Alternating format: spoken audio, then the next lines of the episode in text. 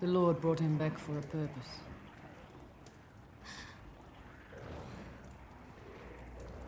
Now that purpose has been served.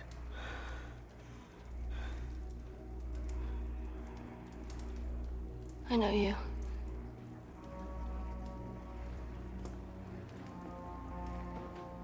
And I know you.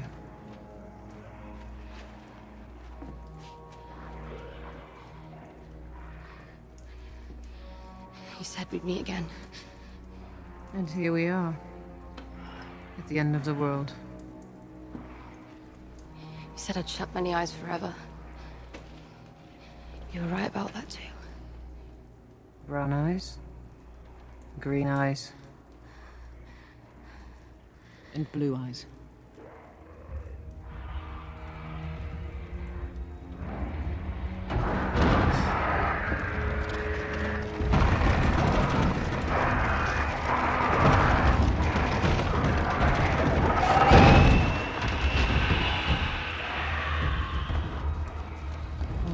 Say to the god of death? Not today.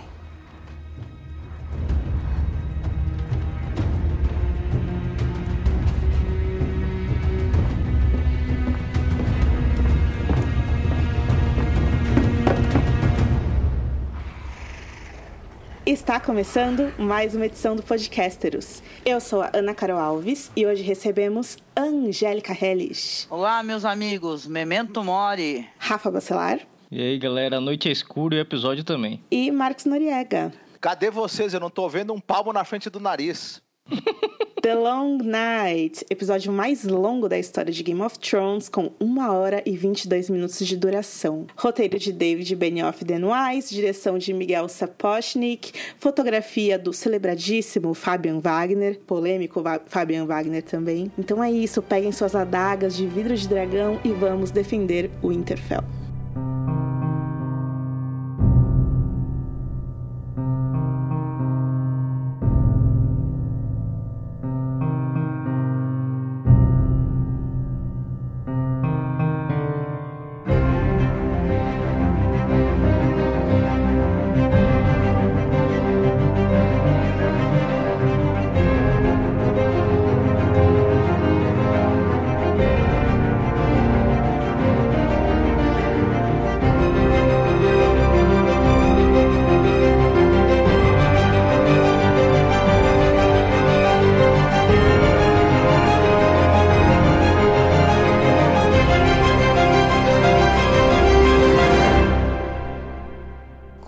Respiração pesada, sem fôlego, quase que aos soluços, preenchido com medo, transbordando desespero. O Samuel Tarly ergue as mãos sujas, suadas, trêmulas e recebe com raiva, né?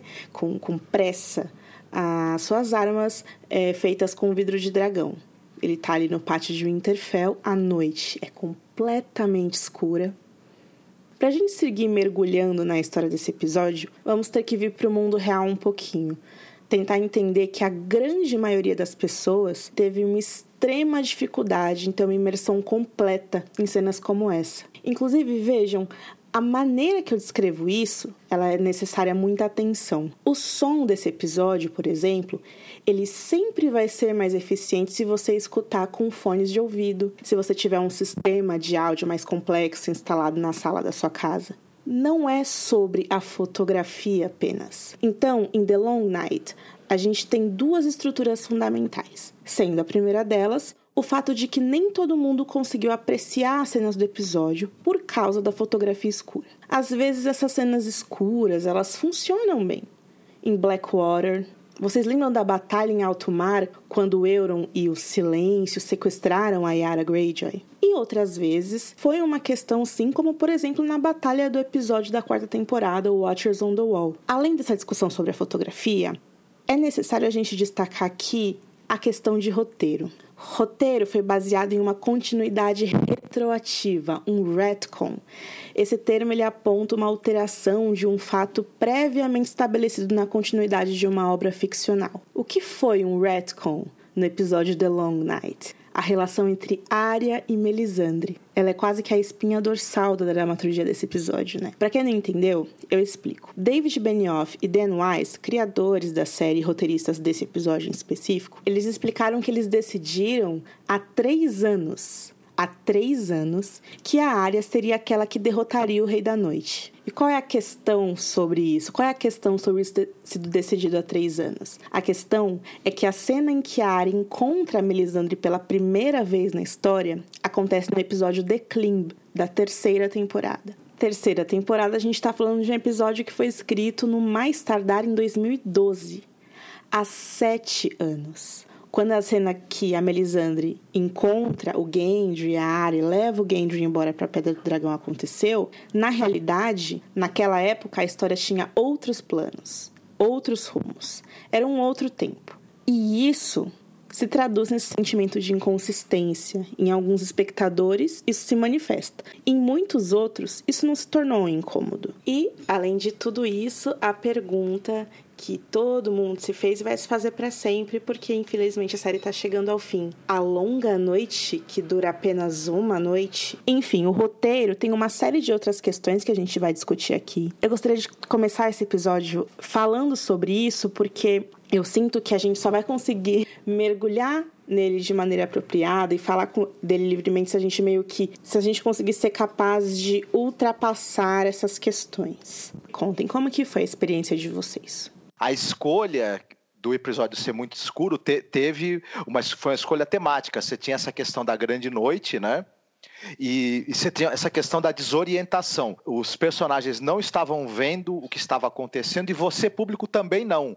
Então você tinha uma sensação de imersão no mesmo terror, medo, que eles estavam sentindo porque você também não conseguia ver. Só tem um pequeno problema aí, né? É uma crítica à qualidade da transmissão da HBO. O episódio era bastante escuro por razões temáticas, uma escolha temática que tem sentido dentro da história, mas com uma transmissão de que de qualidade duvidosa, aí ficou inassistível. Primeiro por conta disso. Então, é muito complicado isso você ter um streaming que não tem boa qualidade e que um episódio que é escuro, que você precisa prestar muita atenção, ele acaba ficando escuro demais por conta disso e, e, você perde definição. No episódio onde você precisa conseguir, você precisa muito da definição para você conseguir ver o que está acontecendo. Se a definição tiver tiver pixelado ou se ela tiver prejudicada, acabou-se. Poderia ter sido feita uma escolha diferente narrativa também, uma fotografia diferente, poderia ter sido, ter sido feito de outra maneira. Mas eu acho que o tema que era, para o que eles pretendiam, funcionou também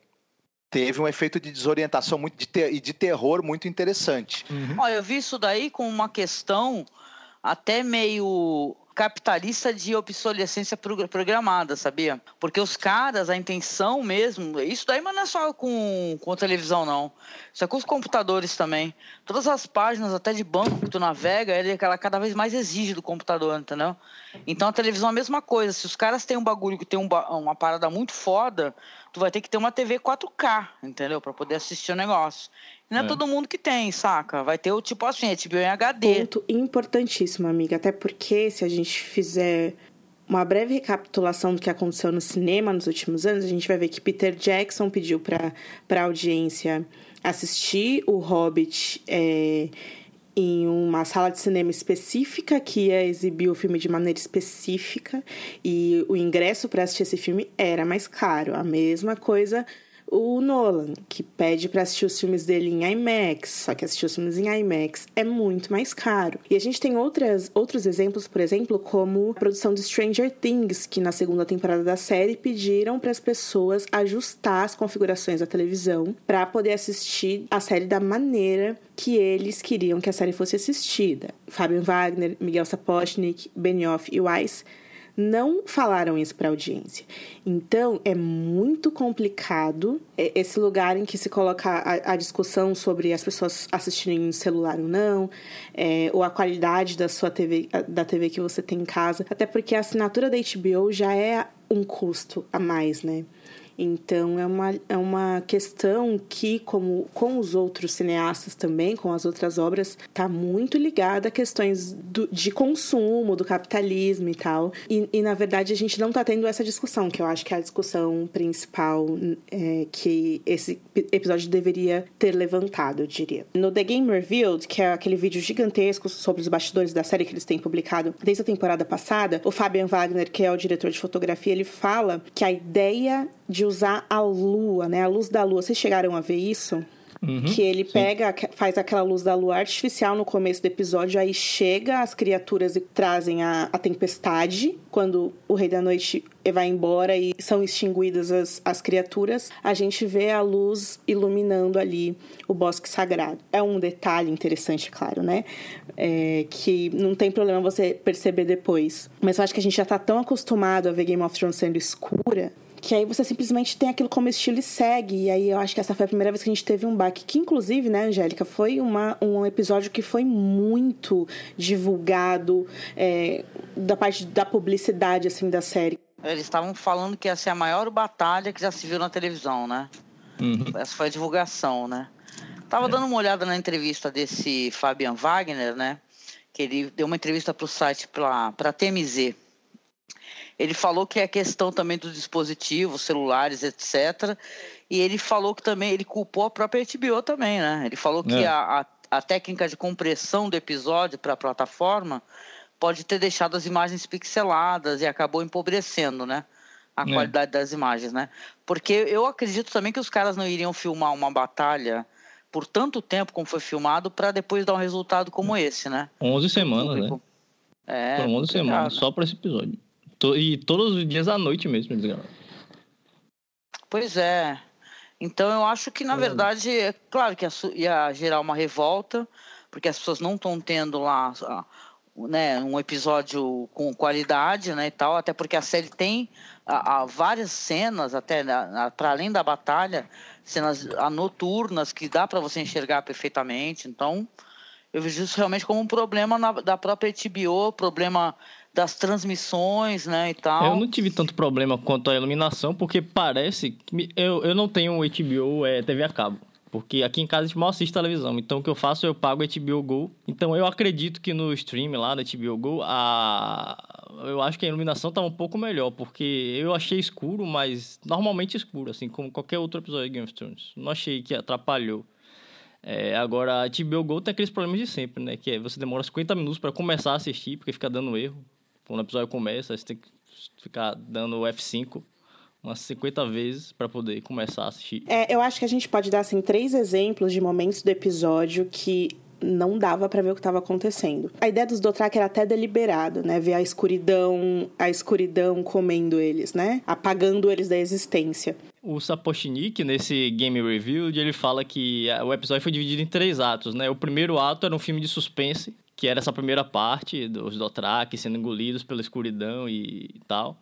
Aí o segundo ato é um filme de terror, né? Que é aquela parte da área lá nos corredores de Winterfell. E o terceiro ato seria um filme de ação, que é quando, a partir do final, que o Night King revive a galera lá dos mortos. É, e, e aí, assim, três, três cenas. A cena dos dragões lutando em cima, que eu pausava na cara do Jon Snow e eu não via a cara do Jon Snow, vi um borrão. E isso em muitos momentos, né? Em muitos momentos a gente tem isso nesse episódio. Então eu diria isso, muito difícil você entender o que, está acontecendo, porque você não consegue ver a reação dos personagens. A segunda vez que você não entende o que está acontecendo é a última cena do episódio, quando a Melisandre se esvai, né, em pó, que o Davos ele tira uma adaga para matar ela né, naquele momento. Quando eu vi o episódio, não dava para ver isso. Não dava para ver que ele pega no, no, bolso e tira a daga, né? Porque é muito escuro. Por que, que eu tô abrindo o podcast falando sobre isso? Porque eu sei que muitas pessoas, até hoje, a gente tá gravando aqui na terça-feira agora, teve essa primeira experiência e tá assim, mas o que, que pode, pode se fazer, né? Já pra dar um ânimo aí na galera. Tentar assistir de novo em uma qualidade melhor, de repente, ou é, esperar pelo Blu-ray, porque com certeza os caras vão tentar resolver na versão home video. Uhum.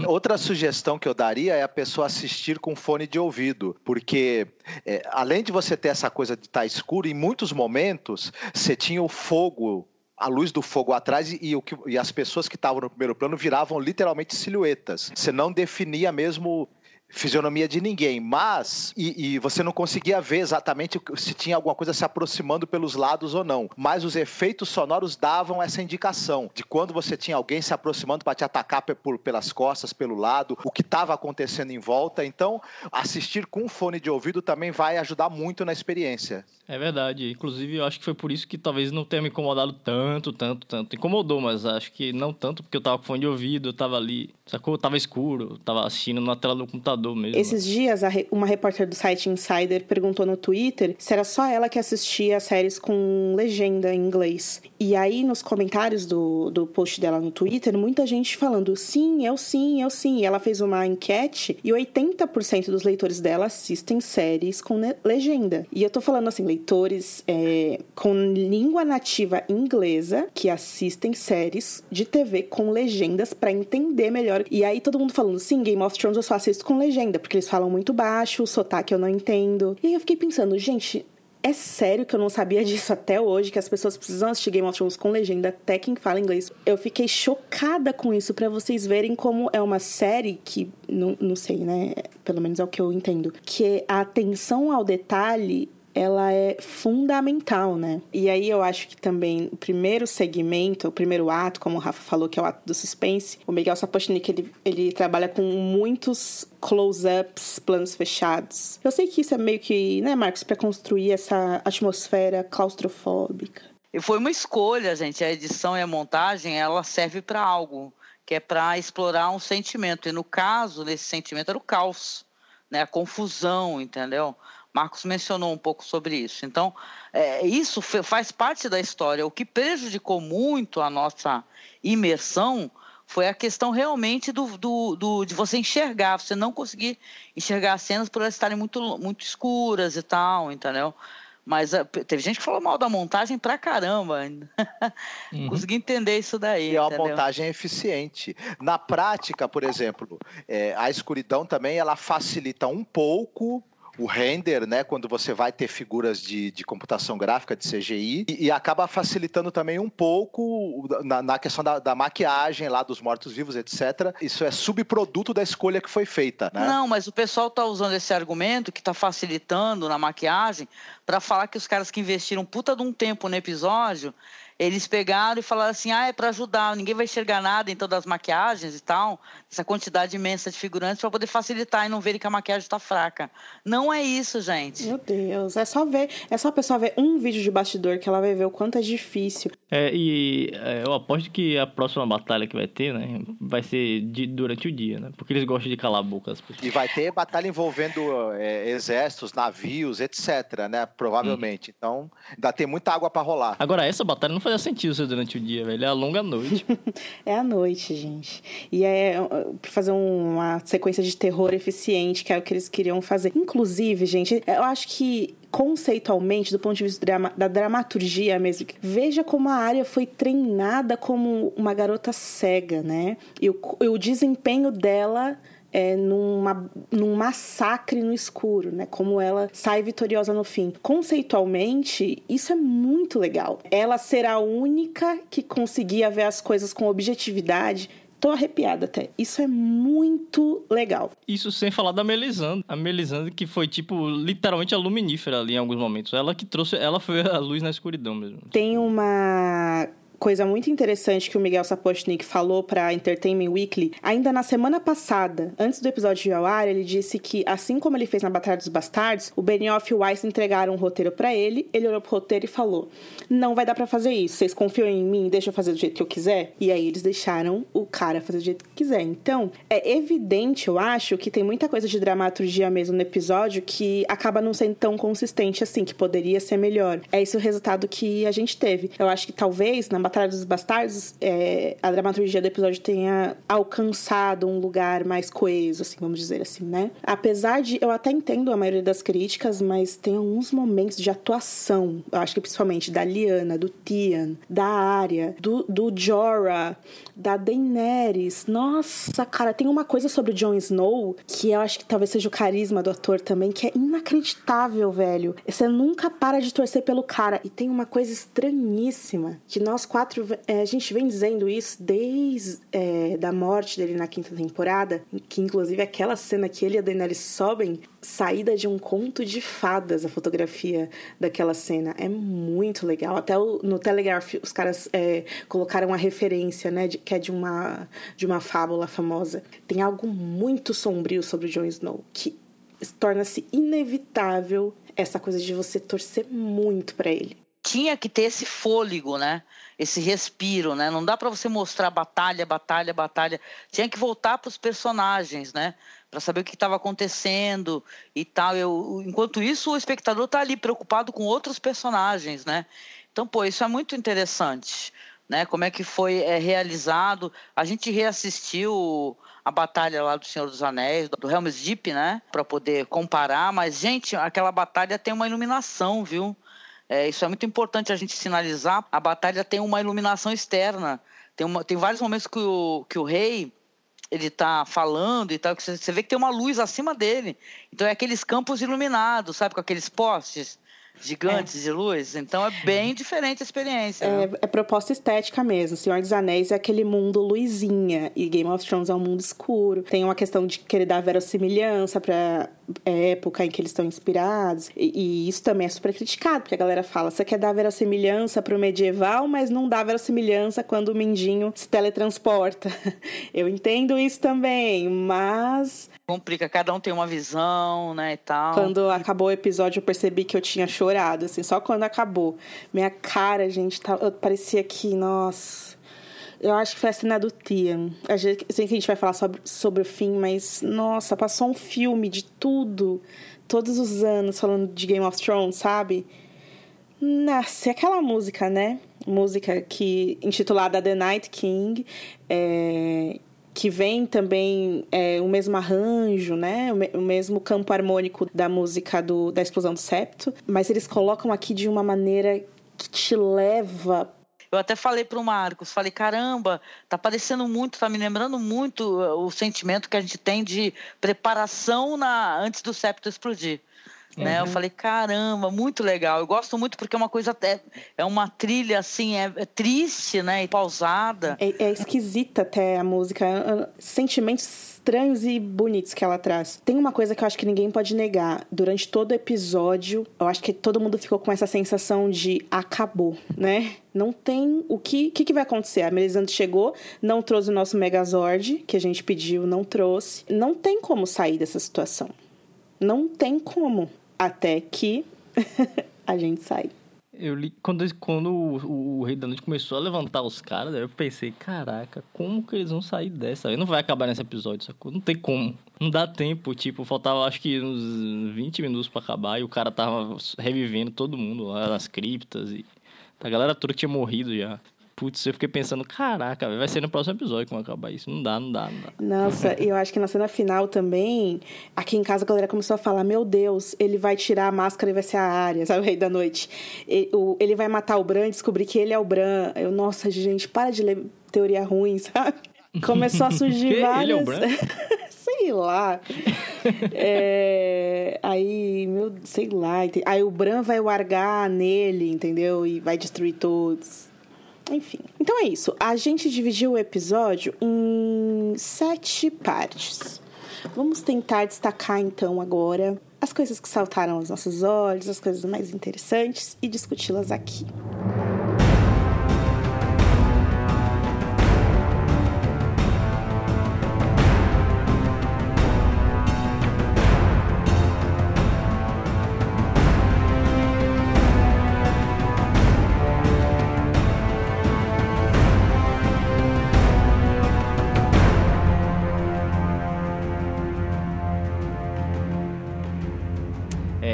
Tyrion pegando alguns barris de vinho, né? Pra levar com ele até as criptas. Que é onde a galera vai ficar escondida, as mulheres, as crianças, o pessoal que não vai lutar. É, o Bran é levado para o Bosque Sagrado para esperar lá o, o Rei da Noite, né? Ele vai sair como isca, como eles planejaram no episódio anterior. É, a gente vê que ele está sendo acompanhado pelo Tion, como também já ficou pré-estabelecido, e pela Alice Castark, que tá com arco e flecha, não é? Se eu não me engano, ela parece com arco e flecha. E alguns outros homens de ferro, parece. Viu? Sansa Arya supervisionam uma parte da muralha, enquanto o Davos comanda a outra. A gente vê a Liana Mormont comandando a defesa do pátio principal, como também ficou estabelecido lá pelo mapa que eles olharam no episódio anterior. É, e fora dos portões, a gente vê a Brienne comandando o flanco esquerdo, acompanhada pelo Jaime, né? E o Podrick, o Sandor Clegane, o Ed Doloroso e o Sam. O Verme Cinzento ele tá liderando as formações dos Maculados, enquanto o Jorah ele tá liderando os Dothraki, ali a cavalaria Dothraki, junto com o Cono, que é aquele único Dothraki que tem nome lá. E a gente vê também o fantasma, né? Finalmente apareceu ali, parece que vai participar de uma batalha. A gente, caraca, primeira vez. Pô, mas foi mó lindo, né? O, o lobo correndo, né? Meu Deus do céu, foi Nossa, lindo. porque você vê as bolas das catapultas, né, em chamas voando, parecem cometas, né? E tem um lance, né, Ana, das nuvens, né? Isso daí me deixou tão impressionada quando eu vi a segunda vez. Sabe o, o brilho do fogo nas nuvens? Que coisa linda. E essa cena da... Essa carga que eles estão dando, assim, de, de corrida é lindo, meu Deus do céu. É, a gente tá ali na preparação ainda, né? O a Daenerys e o Jon, eles montam seus dois dragões para longe do castelo, né? Para que o inimigo não saiba da presença deles, como se o inimigo não soubesse da presença deles. A gente vê a escuridão sem lua, né? É um, um silêncio estranho e em um dado momento surge das trevas um cavaleiro solitário. E a gente depois descobre que é Melisandre, né? A sacerdotisa vermelha que lá no final da sexta temporada, eu acho, ela foi proibida de voltar pro norte sob pena de morte e tal. E aí a gente vê ela aparecer sozinha. Eu achei, como vocês, vocês que escutaram os outros podcasts sabem que eu tava com uma expectativa grande, né? De parecer a galera com espada de fogo. Todos os sacerdotes vermelhos, no caso. Porque a religião né, deles eh, se opõe diretamente ao grande outro. Pelo menos nos livros fica meio que subentendido que é aquele, é aquele que está por trás dos caminhantes brancos e tal. Então eu achei que eles fossem usar outros sacerdotes, trazer outros sacerdotes para essa batalha também, porque afinal é como se fosse tipo o apocalipse deles ali. Tivemos muitas mulheres de vermelho profetizando na Baía dos Escravos, nas cidades livres e tal, e elas não participaram disso. Tem uma, uma questão bem filosófica que esse episódio trouxe, eu acho que pra quem gosta de Game of Thrones, que é, putz, então na verdade o que sempre importou foi o trono e não a verdadeira guerra, como era dito, que é a primeira cena da série e tal, né? Que parece que diminuíram a importância disso, resolveram em um episódio só e acabou. Que muita gente tem dito, né? Os livros, sim, são as crônicas de Gelo e Fogo, mas a série é a Guerra É dos of Tronos. É. No final é só a Melisandre mesmo e ela é até que suficiente, porque a mulher é foda demais. Menos quando ela não é, né? Mesmo quando ela não é, caralho, ela sozinha acendeu a- os araques, de todos os Dothraques. Então, putz, é muito foda. Agora, o que que. Antes, se ela não chegasse, eles iam investir nos caras só com os Araques mesmo? Eu fiquei pensando que essa cena foi meio que uma forma de se livrar dos Dothraki, talvez. Porque eles sempre foram um problema, né? Pra onde quer que a Daenerys vá, as pessoas se questionam. Ah, como é que a gente vai fazer pra alimentar esses bichos, sacou? Ah, como é que eles vão se, se adaptar em Westeros e a sociedade e tal. Cara, isso é muito racista. A gente falou disso É tanto muito feio. no É muito episódio feio isso. passado.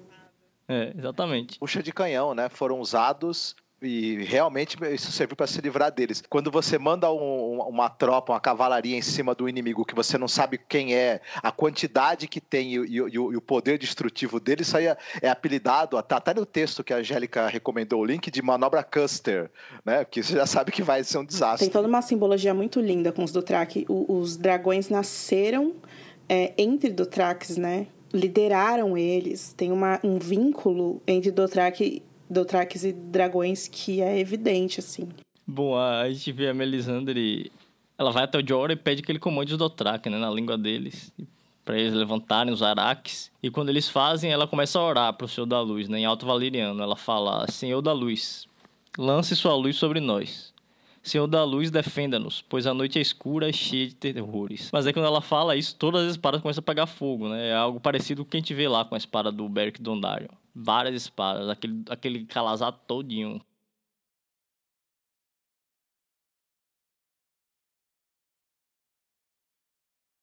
Caraca, e aí ela, com aquele, aquela vestimenta vermelha dela, encapuzada, ela passa assim, olha pro verme cinzento, Valar Morgulhis, daí Valar do Raires, né? Nossa! Eu sabia, eu, eu falei, pronto, morreu já, vai me cinzento, tchau. E a área lá de cima das ameias olhando, né? E, tipo, o que essa porra tá fazendo aqui? Conheço ela. E, e eu achei muito legal também, porque a cena é assim: ela faz essa magia do fogo e alguns se assustam, né? Porque nem, nem todo mundo vai ficar impassível ali com o seu araque pegando fogo, né? E tem uns gritos, né, no meio. Ah! Aquela questão Monty Python de sempre sobre guerras, né? Que alguém faz uma coisa lá na frente e quem lá tá lá atrás, que não ouviu nada, também tá tudo certo, entendeu tudo e beleza. O Dotrak lá da última fileira, que de repente o negócio dele pegou fogo, ele. É isso aí, uhul! E o, e o David Dan estavam falando lá no, por dentro do episódio que se eles são letais, né? é, com os araques, imagina com os araques pegando fogo, né? O quanto isso é, é uma coisa impressionante, né? O que pode deter isso, né? Mas é bem o que o Marcos estava falando, realmente, esse extermínio dos Dothraki é uma coisa terrível. Você uhum. vê que até retornam alguns Dothrax, não é? Um negócio assim. Mas sobraram o quê? Mulheres e crianças lá na, na, região deles, né? Então é tristíssimo, né? É. E é que nem você falou, encarado como um problema, né? Sim, então, sim. Os Dothraki, eles não são é, pessoas que, que conseguisse, que ela conseguisse talvez é, colocar ali no... Sei lá como é que vai ficar essa história no final, né? Mas talvez eles não ficassem bem nessa região, ou, ou talvez voltassem, tal, depois talvez, pode ter essa possibilidade, né? Mas de qualquer jeito é uma coisa tenebrosa, né? Por que, que você manda uma carga de Dothrax, né? E tal, uhum. sem saber o tamanho da linha ali dos inimigos. Isso é muito estranho. Sim, eu acho que a gente está falando de diásporas, de diásporas, que é uma coisa intrínseca na nossa sociedade hoje, com migrações, com, enfim, pessoas que têm que abandonar seu país por conta de guerra, refugiados, né? E como a pessoa se adapta num continente, continente estrangeiro, onde pessoas falam outra língua. No caso dos Dothraki, é outro clima. Eles não estão sendo bem alimentados, eles estão passando frio. Eles estão é, lidando com um exército que nem é um exército, é só uma força. Tem várias dificuldades ali. E se a gente lembrar da, da batalha lá da, da, da Daenerys na, na, Torrente da Água Negra, que eles subiam em cima dos cavalos, faziam aqueles gritos, como era poderoso aquilo, né? Ver esse fim deles, né? Eu acho que não tem problema a gente colocar essa fotografia de tipo, putz, é isso que acontece quando o inverno chega. Pessoas morrem e quando a morte chega, né? Ela varre todo mundo, não importa quem. Mas foi muito rápido, né? Foi uma coisa muito que não teve tempo pra gente. Foi na frente para morrer, entendeu?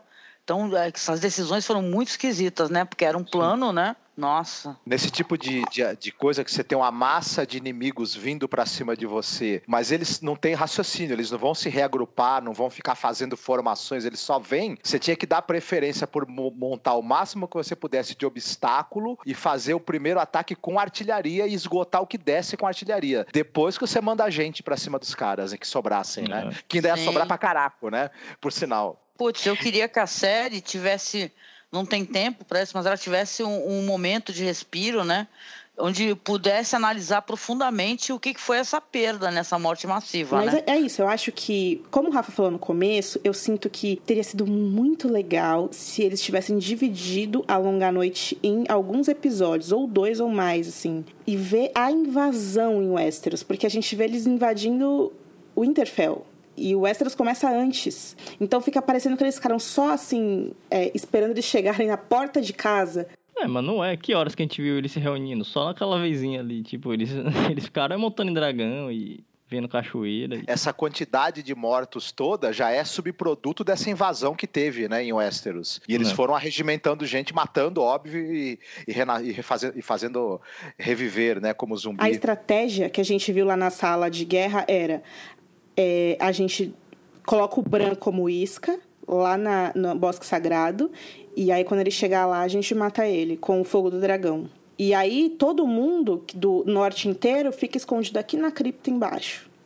Né? É, é essa é essa a estratégia. A gente pensou tanto nos podcasts passados que ia ter alguma coisa, né? Que o livro do Sam ia ter alguma coisa e tal. É, se bem que no livro do Sam tem a foto da adaga lá. Né? Tem um momento também que o Tyrion, ele tá lá nas, na cripta e ele fala, pô, se eu tivesse lá em cima, eu sei que eu ia pensar em alguma coisa. Eu juro que eu pensei que ele ia subir e ia, ia chegar com uma ideia qualquer ali, mas não foi o que aconteceu também, né? Uhum. Eu parei aonde, pronto, a Melisandre ela se retira para dentro de Interfell e o Davos se dirige em direção a ela, né? A gente acha que ele vai matar ela ali, porque, como eu já falei, ela tinha sido sentenciada de morte por ter sacrificado a Shirin. E ela fala para ele, ah, não se incomode, é, eu vou morrer antes desse dia amanhecer, uma coisa assim. É, encorajados pelo fogo lá do Senhor da Luz, a cavalaria do Otrak avança noite adentro com os araques flamejantes, é, liderados ali pelo Sr. Jorah, do lado dele fantasma. E eles são engolidos para a escuridão, né? Que é ali que se encontra os Whites. É, a gente só escuta os gritos à distância, né? O, é, o pessoal que está ali ao redor de Tefel ainda só, só escuta os gritos desesperados, enquanto observam todas as espadas serem apagadas, uma a uma, as espadas flamejantes. E aí, de repente, cavalos e cavaleiros desgarrados conseguem fugir de volta para o castelo, né?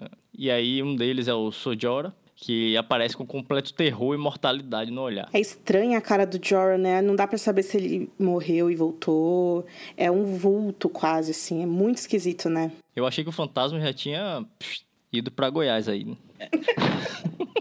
o Jora passou com uma cara de caraca, tá dando merda, né? Que na cara desesperado, né? Tadinho. Desespero. Parou pra falar porra nenhuma, né? Essa série tem o um negócio do, do, ruído na comunicação, né? Que as pessoas não passam informação um pro outro, né? É. Em vez de falar, caraca, maluco, o faz vamos mudar a estratégia que a merda tá voando. Não. Sobre os Dotraques ainda, eu acho que eu acho que a motivação deles meio que se perdeu, sei lá, para seguir Daenerys, talvez seria muito mais é, real para mim se ela saísse com o dragão primeiro e eles fossem atrás, sacou? Porque, pô, sei lá, eu, eu acho que o dragão. Ela é tipo a calize deles, né? Então faria sentido ela montar à frente deles, o dragão e. É, tá, tem muita coisa errada aí. Muito esquisito, né? Pra você ter um visual bonito, né? Fica dois personagens olhando, né? Que tem dragões ali, né? Não é? E o, esses dragões deveriam ter sido mais, mais bem utilizados também, viu? Porque depois, quando vem a nevasca, o bicho pega, né? Então, sei lá. Teve muitas decisões estranhas aí. A sensação que dá é que essas pessoas do norte, elas não souberam como criar um, uma defesa, né, para os próprios castelos. Tipo assim, esse senhor Ned Stark aqui, com suas roupas pesadas, está falando desde sei lá quando que o inverno está chegando, o inverno está chegando. E aí, quando chega, ninguém tá preparado. Outra coisa bizarra é ficar esperando, né? Dentro do castelo, sendo que o seu inimigo não é inimigo qualquer. Se ainda fosse, tipo, o Stannis, que, a, tipo, à medida que ele se aproximava de Winterfell, o exército dele ia morrendo, né? De fome ali no frio. Mas o, o, o Rei da Noite é totalmente o contrário. Quanto mais você espera, mais o exército dele cresce. Então, por que, que você vai esperar ele ali parado? Eu queria voltar pro Jorah. Eu fiquei bem impressionada com essa expressão no rosto dele. O medo, né, de uma pessoa que nunca te, teve medo no olhar é aquele. Pois é, uma pessoa que viu a outra sair do meio das chamas, né? Tipo assim, ela queimar e depois tá no outro dia lá sentada com dragões, é. né? Eu acho que esse episódio ele tem disso, né? Das pessoas elas estarem é, finalmente se vendo de frente de uma coisa horrível, né? Que elas só imaginavam. E quando elas realmente conseguem ver, elas não sabem nem o que fazer. Até uhum. a área, né? Também. A área também, ela não tá 100%. Depois. É, ela tem uma parte que ela corre, né? Desesperada, com medo daquela parte dos trailers. E aí a Melisandre que meio que é, dá segurança, né? Os Imaculados se transformam, se formam em falanges e as catapultas começam a atirar aqueles atirar os barris flamejantes na escuridão à frente. Através da luz do fogo, a gente vê mais ou menos o tamanho da horda de mortos-vivos. Eles descem sem freio, forma, ordem, mergulham na defesa de Winterfell. O exército do John e da Dani é rapidamente violado pelas criaturas, varrido. As criaturas pulam umas sobre as outras e nas formações é, de infantaria parece uma onda literal, né? Uma briga selvagem irrompe sem que a gente consiga ter tempo de entender o que está acontecendo. A maioria dos, dos soldados instantaneamente é cercada. Eles estão matando os whites, estão matando as criaturas com suas armas de vidro de dragão e claramente não é o suficiente você tem essa coisa que os escudos você protege a você e o seu companheiro do lado, né? Você forma uma parede de escudos para que o inimigo não consiga penetrar e você, quando tem um avanço deles, o escudo segura e você sai com a lança para furar. E assim você faz. E, e, aí o que acontece? Você, quem está na frente ataca com a lança, depois quem está atrás põe o escudo, ataca com a lança e você vai fazendo aquele movimento de é, eliminando as, a, a, por fileiras ali o inimigo que tá se chocando contra você. Só que no escuro, com um inimigo que é uma massa disforme atacando você, que você não sabe o tamanho, porque tem uma coisa, isso funciona muito bem também quando você tá, tá num terreno em que a falange cobre todo o espaço. Campo aberto, é mais complicado usar isso daí. Em campo aberto, com a quantidade de inimigos que você não sabe qual, qual que é, é, é embaçado, né? Fica mais difícil. Sobre os Imaculados, eu fiquei pensando muito nisso no Gay of Thrones essa semana, que é aquele quadro muito legal que tem com o, o Jonathan do Curie, que ele comenta Game of Thrones, ele falou uma piadinha do tipo: ah, eles não têm bolas, então eles não sentem frio no norte, por isso que eles são bons, kkkk. Mas aí eu fiquei pensando nessa piada ruim que ele fez. Os Imaculados, eles foram treinados desde criança é, para serem o tipo de soldado que não se importa com a dor, né? Então, em todas as batalhas que eles participaram em Game of Thrones até hoje, é muito impressionante a precisão, é, a coreografia, a força que eles têm, né? E no escuro, é, é, como se a luz deles estivessem apagada. Se eu tô conseguindo traduzir muito bem o que eu senti, mas no escuro a formação deles não era nada, porque não dava. Por isso que eu acho que é, os caras acabaram também brincando com esse negócio da, da, falta de luz, porque tudo pareceu menor perto da escuridão, sabe? Foi bem perturbador isso, assim. E, é, e aí sim a gente vai ter a cena da Daenerys que tá no alto de um, de um, de um morro, né? Em choque assistindo ali o um massacre dos seus Dothraki. E aí o plano vai começar realmente a desmoronar, porque ela não suporta ver a sua infantaria à beira da exterminação. Tipo aquela, aquela galera que segue ela desde o dia 1, todo mundo sendo obliterado. Porque a palavra-chave, cara, é você não saber a quantidade de, de, de, de pessoas contra você, entendeu? Não ter visibilidade disso, não tem como você ter uma estratégia correta, sabe? Não tem como. Então é isso, também né? é, é agir como se a atitude da Daenerys tivesse colocado tudo tipo o plano tivesse desmoronado a partir dali, né? Tem aquela frase sobre os Dothraki, né? Somente os tolos enfrentam os Dothraki em campo aberto. Eles foram destruídos assim em 10 segundos em campo aberto e tipo a galera ainda tinha esperança de que Sim, e tem uma coisa, você for, você tem uma formação. A hora que os caras conseguiram fazer você desfazer a formação, você pode ser atacado por qualquer lado pelo inimigo, que é muito numeroso, tá lascado. Agora, aquela cena do cão lá, é, quase congelado de medo, tá certíssimo. Foi a única pessoa que entendeu o que tava acontecendo mesmo. Eu acho que ele falou, mano, não acredito. E o Sam chorando. E o Sam chorando, é. É isso aí.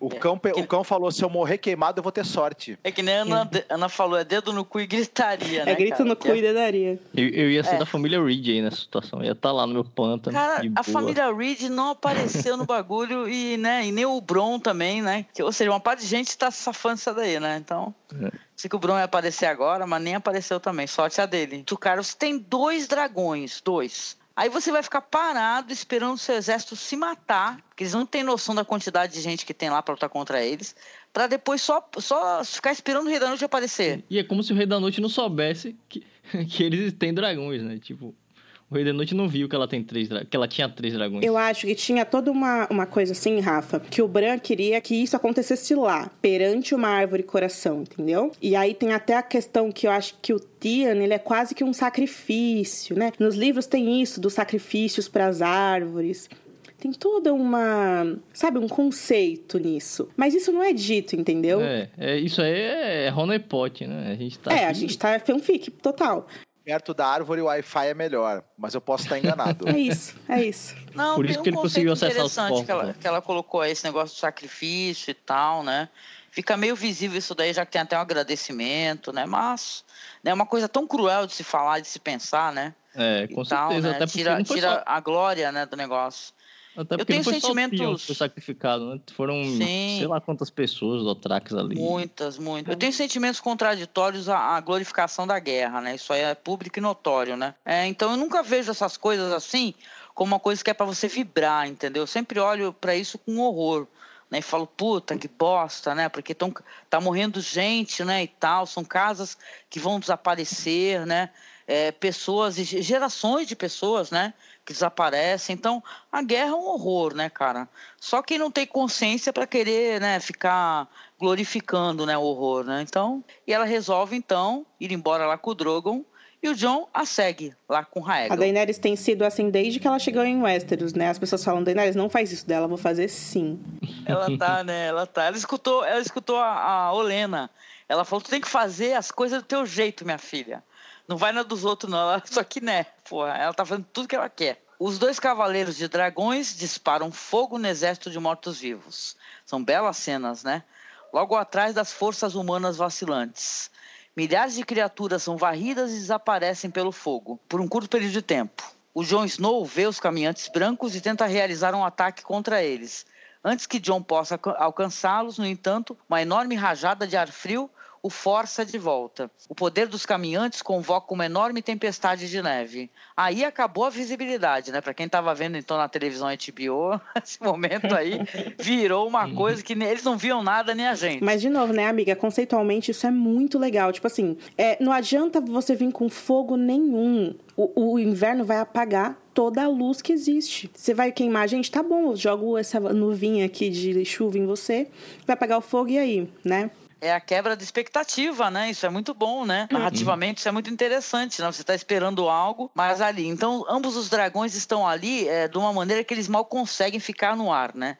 E acabam voando ali uns contra os outros, né? Tem uma batida, gente de dragões, né? Cara, isso aí eu nunca tinha visto, né? Já vi muita coisa na vida, mas dragão se batendo assim porque não tá enxergando foi é sinistro, né? Como é que eles conseguiam se manter no meio daquela tempestade de neve, né? É, sem cela, sem nada, sem. Porque eles não têm, né? Eles montam ali no, no bicho sem nada. Né? Então, é. como fazer, fazem isso, gente? E é a segunda vez do John montando. O né? John Snow, gente. Meu Deus. O John Snow é um é cara cabuloso, né, mano? Já a segunda vez já tá numa guerra.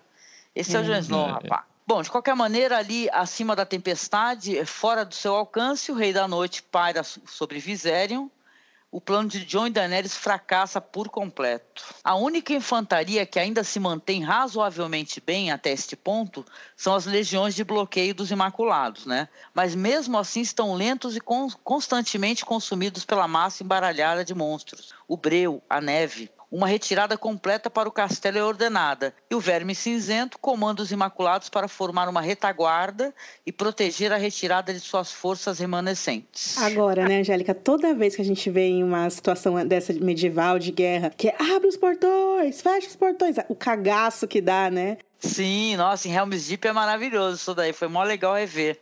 Né, deu uma, uma saudade mesmo, assim, é muito interessante. É, é muito mais caótico, né? É, e trágico, né? Será de certa maneira tem uma, uma coisa muito mais heróica, né? Ali naquela nesse segmento do Senhor dos Anéis, porque aí a parte com o Aragorn vai com o Gimli, né? Lá para fora e fala assim pro, pro o rei fala, pô, eu preciso tentar arrumar esse portão que eles estão quebrando, né? Aí ele fala, quanto tempo você precisa? O que você conseguir? E é muito maneiro, cara. A gente tava dando muita risada aqui em casa aí assistindo essa cena. Só para mencionar, porque é outra pegada, né? E tal, né? Porque eles derrubam, mas eles conseguem de novo é, é, manter ali, né? O, e tal, no, porque no caso desse caso aí, eu acho que houveram tantos erros de, de estratégicos, né? Porque vão começar a chamar as pessoas e depois, quando as pessoas entram também, eles não têm uma estratégia formulada. E isso aí, para mim, foi muito esquisito, porque a gente conhece as histórias onde as pessoas jogam óleo, né? E queimam quem está tentando subir. Então, isso vai ficar bem bizarro, né? É, cara. A gente está em círculo aqui, mas, assim, a estrutura desses castelos medievais são feitas, são pensadas para proteger quem tá do lado de dentro. E aí o que eu vi muito, né, é, durante essa semana foi a galera falando, cara, não faz sentido nenhum é, eles terem colocado exércitos do lado de fora do castelo, por exemplo, né? Sabe que eu acho que isso é para manter a, as glórias dos guerreiros passados? Tipo assim, se o Ned, o John Arryn e o, e o Robert Baratheon tivessem sido tão ruins igual a Daenerys e o Jon Snow são, eles não teriam vencido a, a rebelião, entendeu? Então, eu acho que é pra levantar a moral dos, dos caras do passado, sabe? É uma boa leitura, né, cara? Porque a, a série é uma série sobre perdas, né? Você começa com pessoas perdendo pessoas importantes, como Ned Stark, né? Depois vai perdendo os herdeiros, né? Dessas histórias, o rei, o Robb, e parece que vão ficando, né? Os últimos que vão ficando, os que a gente está acompanhando, são pessoas que elas, elas também não sabem o que fazer, né? Então tem uma, uma racionalidade sim no que você falou, sabe? Esses, esses heróis antigos de batalhas incríveis, eles tinham uma outra formação também, um outro preparo, né? E tal, uma vida diferente, talvez, né?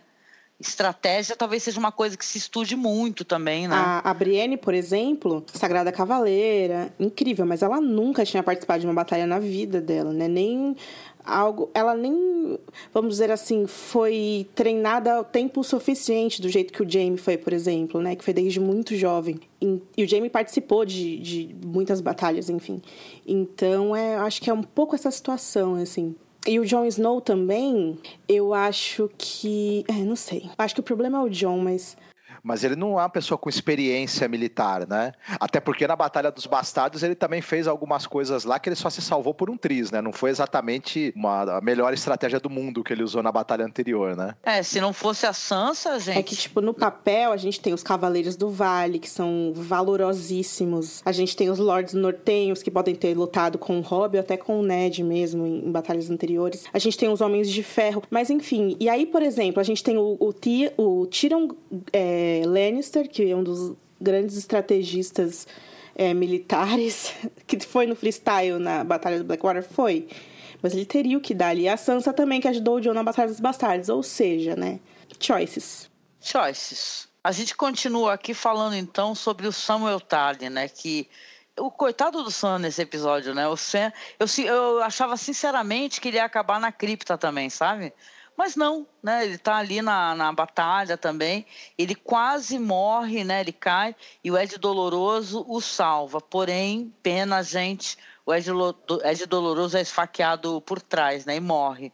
Cara, fiquei tão triste de ter acertado que a gente comentou sobre isso daí. Eu falei, caraca, eu falei assim, mas não, não imaginava, né? E os Whites gradualmente vão abrindo ali o caminho em direção ao castelo mesmo quando os novos imaculados acabam tentando barrá-los. Né? Uma coisa muito legal sobre o Sam é que o Sapotnik fala que a cena que ele chora foi improvisada. Será que ele tava chorando, ele tá cansado? É, ele, tá, ele devia estar tá cansadaço, puto. Aí sentou no chão e começou a chorar. Tipo, não aguento mais essa merda. Porque é bem impressionante. O John passa por ele e escolhe não ajudá-lo e continuar. É muito tenso. Eu pensei, caraca, tocou o foda-se.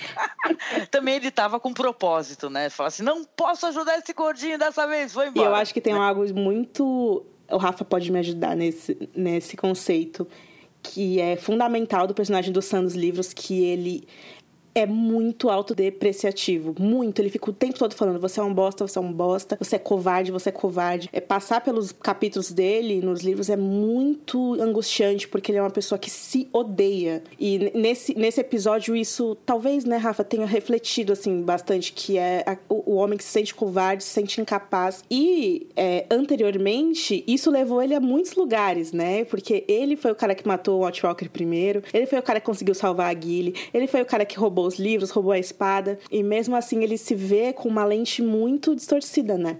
Isso são anos, né, gente, de pais depre depreciando, né, e tal, falando Sim. que não vale nada. Ele, como ele não é um guerreiro, ele, em determinados momentos, ele se sente mesmo incapaz, desprotegido, mas ele já provou que ele tem coragem e força para passar por situações, inclusive sobreviveu nessa batalha também, né, mais uma. Continuando então aqui, né, os Imaculados estão ali a ponto de ceder às forças quando, quando o último dos soldados consegue entrar pelos portões.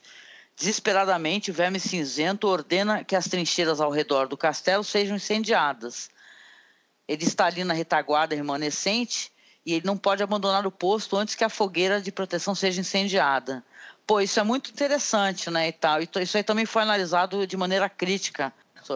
A localização dessas, dessas, dessas madeiras trincheiras. pontudas, né, trincheiras, né?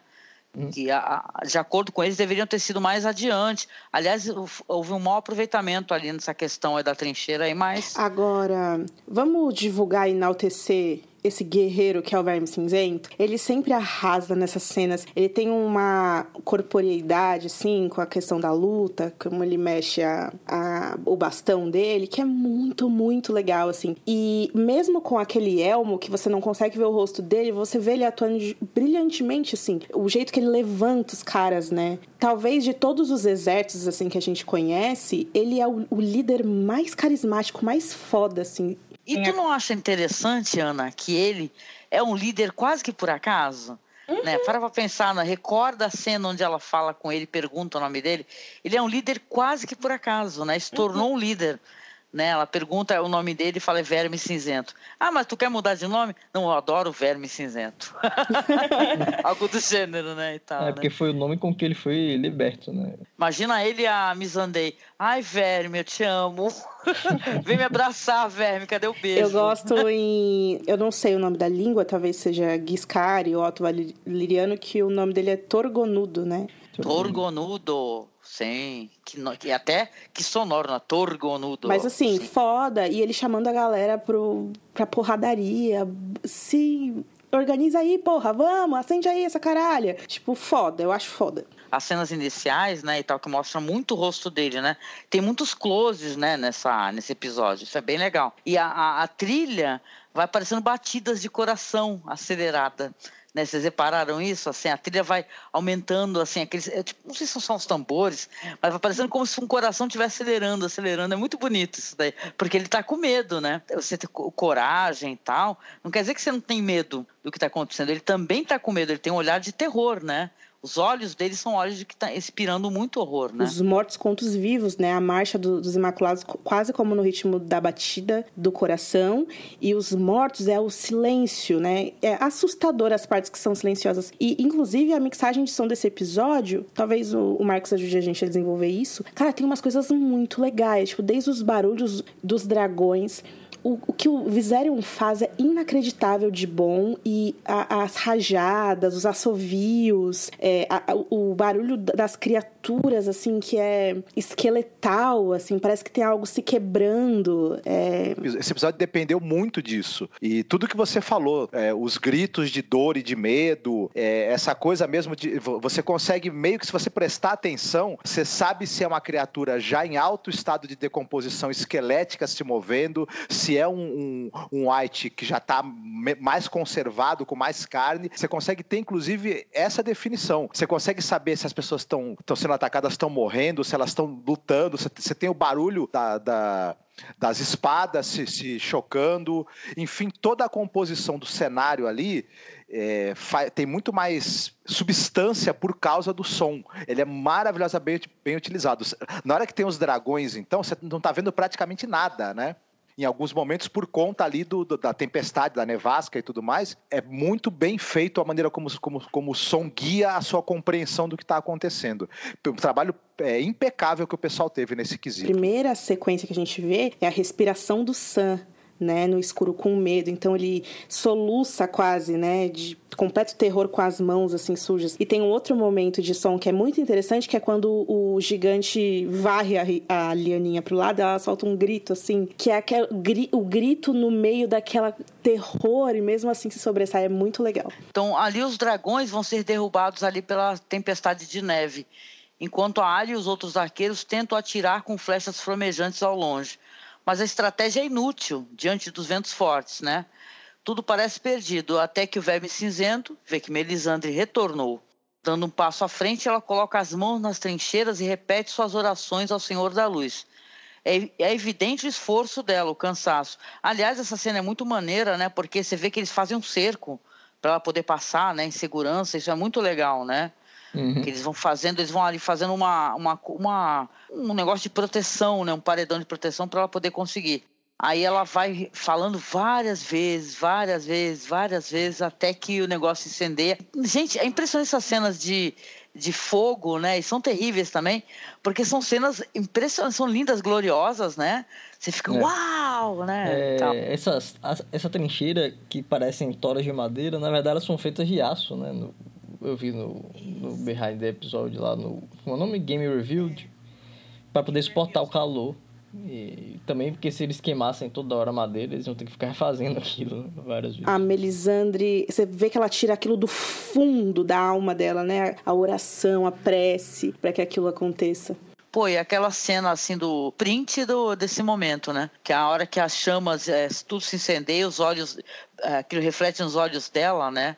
No rosto Muito dela, bom. é tão bonito isso daí. Bom, de qualquer maneira, ela consegue, né, fazer com que as chamas pareçam ali, e o verme cinzento e os homens restantes vão se retirando ali para trás dos portões do castelo que vão se fechar. Muitas criaturas acabam se queimando por algum tempo, até que todas elas acabam parando de maneira né, robótica, inclusive, né, como se estivesse esperando uma ordem. E em seguida, um, uma a uma, as criaturas irrompem impetuosamente em direção ao fogo. Tem uma coisa interessante também nesse, nesse segmento aí, que primeiro que, cara, eu adorei esse texto desse cara, é muito legal. Ele falou assim que não teve um aproveitamento, né? Porque quando as criaturas pararam, é, o certo era o pessoal atacar com flechas e tal, tentar fazer alguma coisa, né? Mas elas ficaram todas paradas por um bom tempo ali e ninguém fez nada, só se retiraram para dentro do castelo. Inclusive era um comportamento que eles já conheciam, né, da quando eles fizeram a caçada White lá além da muralha, que os caras passaram a noite, né, no, no laguinho ali e eles não conseguiam. Então, já era o tipo de coisa que não tá nos livros do Sam, é o tipo de coisa que eles viveram e deveriam saber usar, né? Deveria aproveitar, porque ali eles tinham contingente para ataque, né? E, e essa, man essa manobra, né? Porque eles vão conseguir romper devido ali a uma, uma ordem ali do Rei da Noite. Eu não sabia, mas isso que é uma manobra soviética, cara. Onde você vai, você, você joga o seu próprio corpo. Cara, isso é sinistro, né? Tá, depois dá uma olhadinha nesse texto aí, né? Esse negócio de você colocar o teu corpo para poder derrubar algo, né? Vários corpos, cara. A guerra é uma merda, gente, basicamente. Né? Onde é necessário pessoas se jogarem em alguma coisa, é um horror. Esse vai ser o título do, do podcast, Rafa, quando você fazer a capa lá pra gente. Podcast do 66, A Guerra é uma Merda. A guerra é uma merda. Desculpa.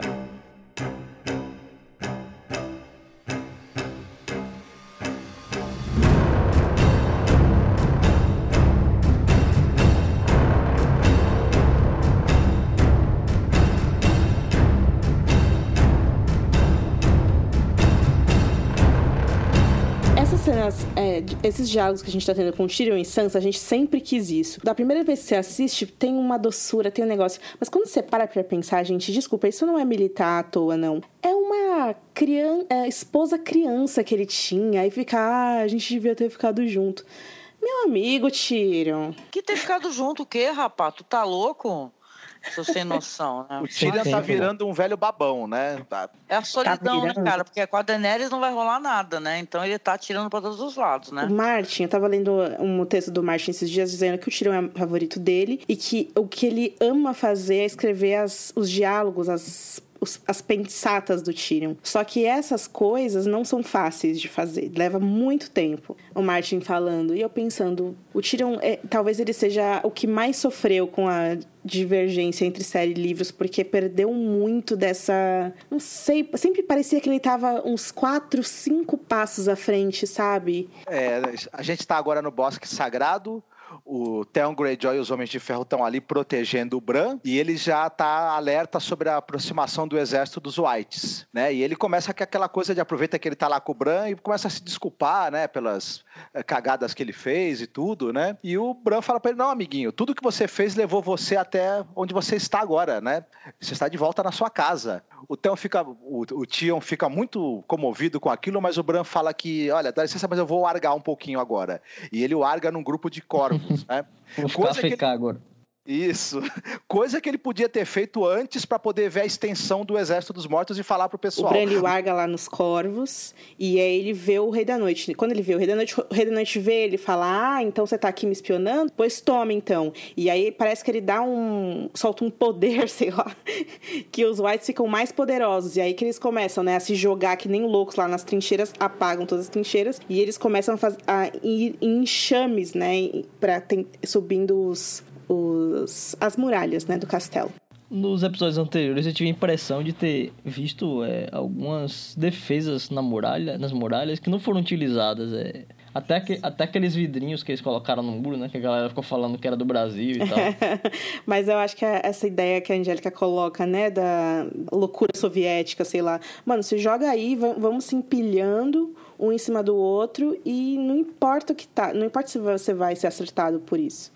O que importa é avançar, né? Não tem raciocínio, né? Não tem, eles não têm vontade. É, é, resumindo, eles não batem em retirada, eles não se reagrupam, eles não mudam nunca de. e não, e não formam uma. não fazem uma formação. É uma massa que só avança e pronto, né? E, é. e te pega se você estiver no caminho, claro. Não tem uma Missandei esperando por eles, né? Não tem ninguém esperando por eles. É só aquilo. Eles, os mortos-vivos, os Whites, começam a escalar as muralhas, né? Nesse momento, quando o Rei da Noite está se aproximando do, do, castelo, o Jon Snow percebe e ele vai atacá-lo com, com Hegel com o Hegel, com o dragão dele. E aí você tem o choque, a luta entre os dois dragões. Que me deu a impressão que, pelo fato do dragão do, do Rei da Noite já estar tá em processo de decomposição, ele levou bem a pior nessa, nessa briga, nesse corpo a corpo, não foi? Ele teve uma parte ali do pescoço, né? Arrancada carne do pescoço que mais tarde o fight viu que o fogo ficou até vazando por ali. É, tem, é, essa luta que é o Rhaegal e o Viserion é bem, bem assim, horrível, do tipo, eles começam a se morder, né? Terrível, é muito sanguinolento, muito brutal, assim. Sabe uma coisa que me deixou encafifada? Assim, esse negócio da questão da, da, da, aerodinâmica do voo mesmo, né? Porque, claro, visualmente é muito interessante você ver o dragão Viserion, ele com as asas meio furadas e tal, mas para se manter é, no voo, é, é, porque a, o ar passa, né, por entre, né, abaixo e tal, então ia ser meio impossível, né? É tipo um balão furado, sabe? Ah, é, mas aí, do mesmo jeito que, o, que os mortos andam, como, né? Eles não tem sistema nervoso, não tem nada. Aí eu, eu fico pensando também sobre o Viserion, que o fogo dele não é fogo porque não, não queima. É só aquela uma rajada assim mágica e destoa muito de, de, todo o resto assim. É muito é visualmente o Viserion é uma das coisas mais interessantes do episódio eu acho porque ele é como uma, um monstro de morte assim. É, é uma ideia muito assustadora mesmo. E visualmente é impressionante. Então ele transformado em uma outra coisa né? O que ele pode se tornar, né? Aliás, eu acho muito interessante esse conceito assim da gente não saber exatamente como é que essas coisas funcionam, sabe? Então isso é muito interessante, o próprio Rei da Noite, né? O que pode realmente atingir. É uma coisa que o pessoal não gosta e eu acho interessante quando fica em aberto, assim, para nossa imaginação, né? Eu sempre fiquei imaginando o que, que ele tem, é fogo, né? Mas coisas, mas não é fogo, né? Então é mágica, né? Você colocou isso tão bem. Os Whites continuam escalando as muralhas de, de Winterfell. É, muita gente morreu já dos, dos, combatentes nortenhos durante a batalha, mas eles têm uma, um pessoal fazendo a guarnição ali do topo das muralhas para não deixar os, os mortos-vivos subirem e passarem. E eles vão oferecendo a resistência que é possível. Mesmo assim, vai chegando tanto morto-vivo que a coisa começa a ficar bem difícil. Né? O, o Jamie, ele é quase que soterrado por um monte de mortos-vivos que caem sobre ele, é salvo pela Brienne. O Jorah Mormont também eh, consegue salvar o Samuel Tarly na hora que ele também está quase sendo né, coberto por um, por, por um monte de, de whites. A área, por outro lado, tá só na flechinha flamejante ali, né? Derrubando quem ela consegue à distância. Agora, observando um pouco essa cena aqui, eu fiquei pensando, o que eu queria muito ter visto nessa, nesse episódio, nessa batalha, é ver pessoas improváveis lutando uma do lado da outra. Tipo, a gente viu o James salvando a Brienne, a gente viu o Ed salvando o Sam. Mas eu queria ver, por exemplo, Jamie e o John, sabe? A Brienne e o Sam, o Beric Dondarrion e o Jaime. Vocês entendem? Assim, eu acho que renderia uma, não sei, um espírito interessante que talvez a gente elevasse a ideia de você diferenciar quem são os vivos, quem são os mortos, sabe? Uma solidariedade ali. Ou assim, a Arya e o Jaime juntos é, é uma coisa que eu gostaria de ter visto. Como tem bastante fogo ah, por ali, né, o cão, o Sandor Clegane, está escondidinho com mais medo do fogo do que dos mortos-vivos. O Beric Dondarrion fala para ele: Olha, amiguinho, a gente tá precisando da tua ajuda, por favor, né? Compareça aqui na recepção. Mas ele continua ali falando que: Não, não, a morte chegou, não tem jeito, tá, não, não, não tem o que fazer, vou ficar aqui escondidinho. Só que enquanto isso, a área tá ali enfrentando corpo a corpo já os, os mortos-vivos e o Beric Dondarrion fala: Ó, dá uma olhada na área ali, ó, o que ela tá fazendo. Fala para ela que não tem solução mais, que tá tudo perdido. A área tá esse ponto a área já tá loucaça, né? Eu gosto disso, Angélica, do, do cão, ele ter esse negocinho sempre. Sempre se ajoelha no cantinho e fica, fica fudeu, não vai dar, não vai dar, não vai dar. Não, e é mó bonito, assim, que o fato dele vê-la em perigo, né? Faz com que ele se mova imediatamente, né? É, tem aquele negócio, o cara não consegue expressar o afeto que ele tem por, por uma pessoa, né? Ele gosta dela. Então, cara, é muito bonito isso daí, é muito legal. E esse Beric Dondarrion é maravilhoso, né, cara? Eu vou sentir uma falta desse personagem, numa boa. o cara do Game of Thrones chama ele no vídeo de Phil Collins desde o começo, do que entendi por quê. Parece pra caramba.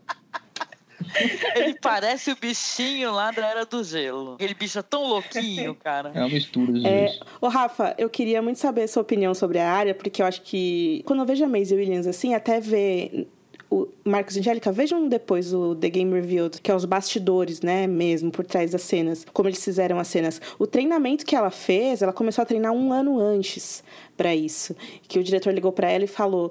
E, e é impressionante porque eu não sei se eu tô sendo enviesada ou é porque eu gosto muito da, da personagem da atriz, mas eu achei que ela levanta a moral da galera mesmo, assim, uma menina Ela Ela inspira, é né? boa. pessoas. A atuação dela tá maravilhosa. Eu tô aqui torcendo pra ter chuva de convite pra ela, sabe, de trabalho, porque ela tá maravilhosa, aquele negócio dela rolar por sobre os mortos, sabe?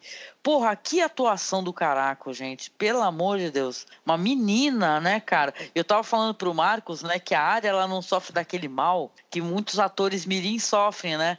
Que eles crescem e ficam esquisitos. Ela ficou uma gatinha, cara. Eu adoro essa coisa que ela tem no rosto dela, que me lembra muito aquelas atrizes de filmes, sabe, de cinema mudo, sabe? Grandes olhos, uma Paulette Godard, sabe? Eu sempre penso na. É, é- qual é o nome daquela. do o filme lá do palhaço? É Julieta Messina, que o Caetano Veloso até tem uma música. É aquela atriz italiana. É aquele filme que ela entra pro circo. Eu fiz esse, um trabalho sobre esse filme no, no curso de teatro e esqueci agora o nome dela. É, me lembra a Maisie Williams. Julieta Massina. É, me lembra muito a área. Eu vou, vou jogar aqui no, no Skype, vocês dão um Google aí nela.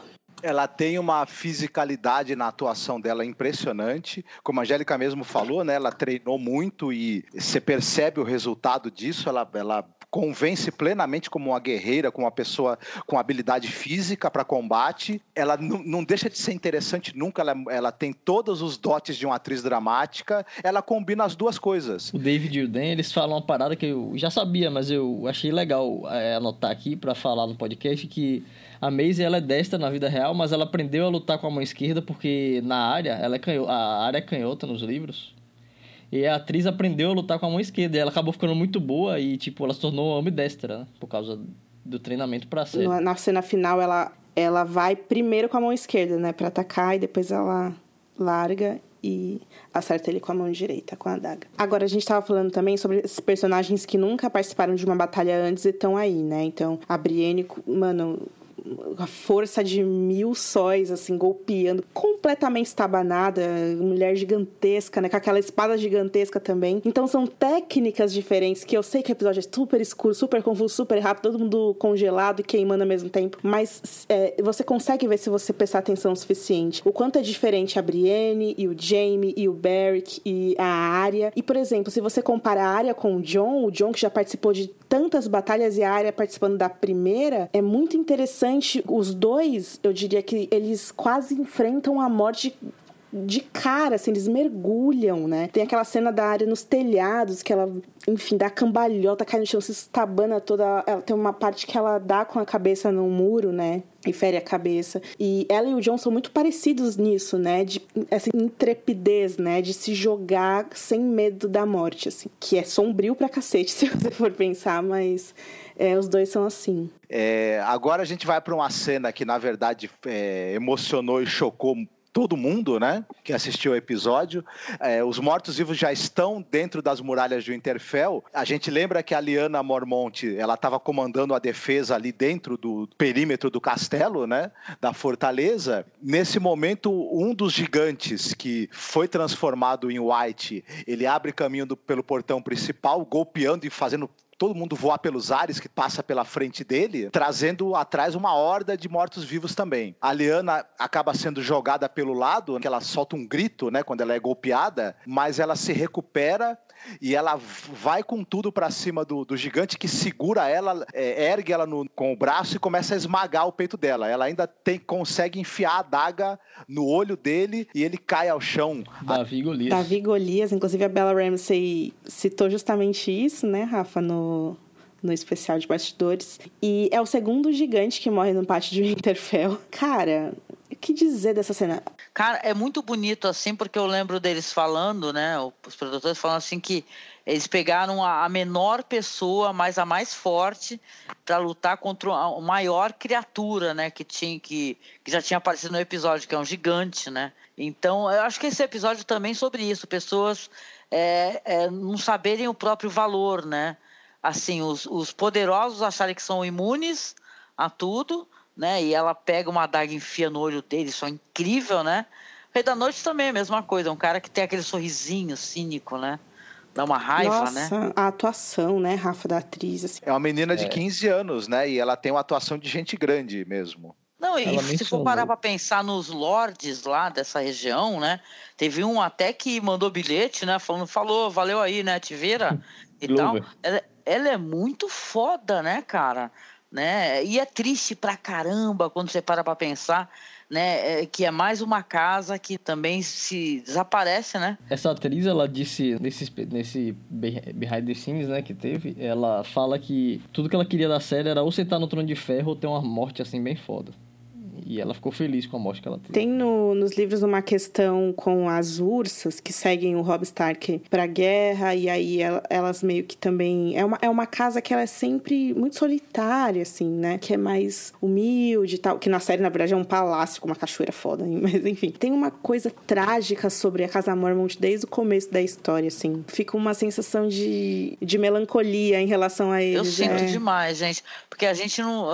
É mais uma história que você não vai ver evolução, né? Contar a história dessa menina, como é que seria o futuro dela. É triste demais. né? Eu, eu gosto muito dessa simbologia do urso. Tem um negócio de força, né? É, ser esse animal que sabe se preparar para o inverno, né? Um, tem uma- um sentimento de casa também. Eu não sei. É muito apropriado, né? Uma casa do norte ter um símbolo do urso. Você falou, olha só, posso que vai aparecer essa menina na batalha só pra gente ter o desprazer de ver ela abrir os olhos, né? Mas falei, nossa! E mulher, a menininha abriu. Mas é- quem abre o olho é tão rápido que é ela, o Ed Doloroso e o Cono, né? Que a gente vê quando o Rei da Noite levanta os braços pro Jon Snow. É tão rápido que você nem consegue sentir, né? Bem que não levantaram direito assim, lutando, né? Nossa, ia ser horrível. Pois é, fiquei é, nervosa, né? Porque depois ela tá caída, né? E tal, tem a cena dela morta, as pessoas avançando. Fiquei com medo de ficarem pisando nela.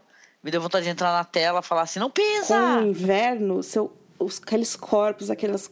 a- né, o corpo humano, né, a, a validade dele no campo de guerra, nenhuma. É soterrado, é pisado, aí fica embaixo da neve. É, é, é horrível, cara. Nossa, em um instante, né? Em um instante tem essa glória e no outro você é pisoteado, assim, com pessoas que correm desesperadas, né? Eu até fiquei imaginando em um pós-apocalipse, em um mundo em que ainda é inverno, a comida é escassa, toda a terra é, é, começa a se contaminar pela quantidade de cadáveres que a longa noite trouxe. Então, os, o- os rios são contaminados, por exemplo, e as pessoas começam a ficar doentes. E aí moraria uma das questões é, centrais, né, que é que o inverno traria. Enfim, não sei. E aí na sequência, todo o pátio é invadido, toda a defesa desmorona, enquanto os monstros, os whites se espalham cercando a galera remanescente da resistência por todo o castelo. A área que foi nocauteada, como a gente falou,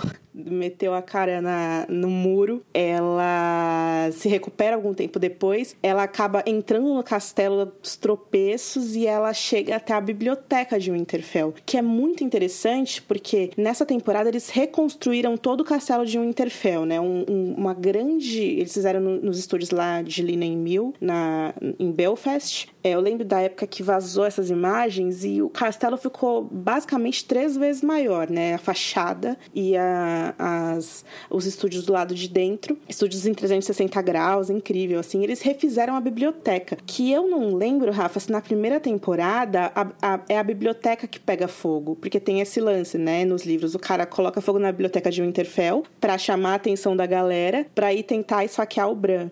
Então o Winterfell perde a biblioteca que se tem, que era uma das bibliotecas mais importantes que tinham, porque tinham muitos é, livros interessantes tal. Isso se perde lá. Isso acontece na série também, Rafa, da biblioteca pegar fogo ou é tipo outro cômodo? Eu, eu acho que acontece. Eu, eu só não lembro se eles especificam que é a biblioteca, mas que alguma coisa pega fogo, pega. Tinha essa, essa notícia sobre eles terem reconstruído o set da biblioteca. A gente vê o, o Sam, né, estudando no, no primeiro episódio, que é quando ele confrontou a Daenerys por ter matado o pai dele. Fiquei pensando, ué, mas foi só para essa cena que reconstruíram? E aí a gente ficou sabendo por que que reconstruíram isso. E tem uma coisa muito interessante, né, Angélica, sobre os caras estarem ali para apagar a memória e você vê esses corpos mortos vagantes através daqueles livros, aquelas prateleiras, prestes a obliterar tudo aquilo da existência. Nossa, e uma sensação de desconforto também, né? Porque a gente tem esse local aí como um local assim onde a série, né, teve momentos bons, um, um castelo querido, e estão aqueles mortos zanzando lá. Nossa, que coisa horrorosa, e né? E eu acho que a área se deparando com a casa dela, que mesmo que já não tenha mais aquele sentido de casa que tinha antes há muitos anos, invadida por aquelas figuras horrorosas, assim, a, a maquiagem que eles usam, cara pega muito do, da gramática que você tem dos filmes de apocalipse zumbi, né? Você vê a sua casa, o seu mundo acabar invadido pelos mortos. E, e para mim, ela foi muito eficiente essa cena. Ela pegou os, os melhores conceitos que você já viu utilizados em filmes que você tem o apocalipse zumbi acontecendo e transportou para lá. E, e, é uma cena de, é uma cena de filme de terror absolutamente impecável essa daí, perfeita. Sim. Podia estar tá dentro de qualquer um desses, desses bons filmes de zumbi aí perfeitamente. É, muita gente associou a cena da cozinha no Jurassic Park, né? A cena da, da gelatina, bem parecida, né? Que ela tem que se escondendo entre as mesas ali para não ser vista. E muita gente associou a Alien também. Eu pensei que a qualquer momento ia aparecer assim, sabe? Na escuridão aladária uma carinha de, de uma criatura, mas não aconteceu. E enfim, a gente tem essa, esse cenário, e aí usando treinamento furtivo, Cai alguma coisa aí. Acho que meu gato, tá, meu gato tá em cima da pia, gente. Peraí. Pode falar, Rafa. O Sapostnik disse que na hora de filmar a cena, ele colocou a Maisie Williams nesse cenário, né, da biblioteca, é, com novos zumbis, e que esses zumbis ele tinham tipo um trajeto definido, né, eles iam e voltavam pelo mesmo caminho. E aí ele falou para ela assim, é, tente passar por eles sem ser vista. E aí com isso eles conseguiram montar o tipo o caminho dela, né, entre os é, em um dos zumbis, que é aquele que. Espia ela embaixo da mesa. Espia ela embaixo da mesa, ele é um cara que tem hipermobilidade, né? Ele consegue mexer as partes do corpo, são mais flexíveis do que o normal. Isso, ele é um artista espanhol que os caras viram na internet, sei lá. E ele tem uma, uma corporeidade, assim, é, é foda. E aí é que tá, né? Que o episódio é tão escuro que você não percebe isso, mas.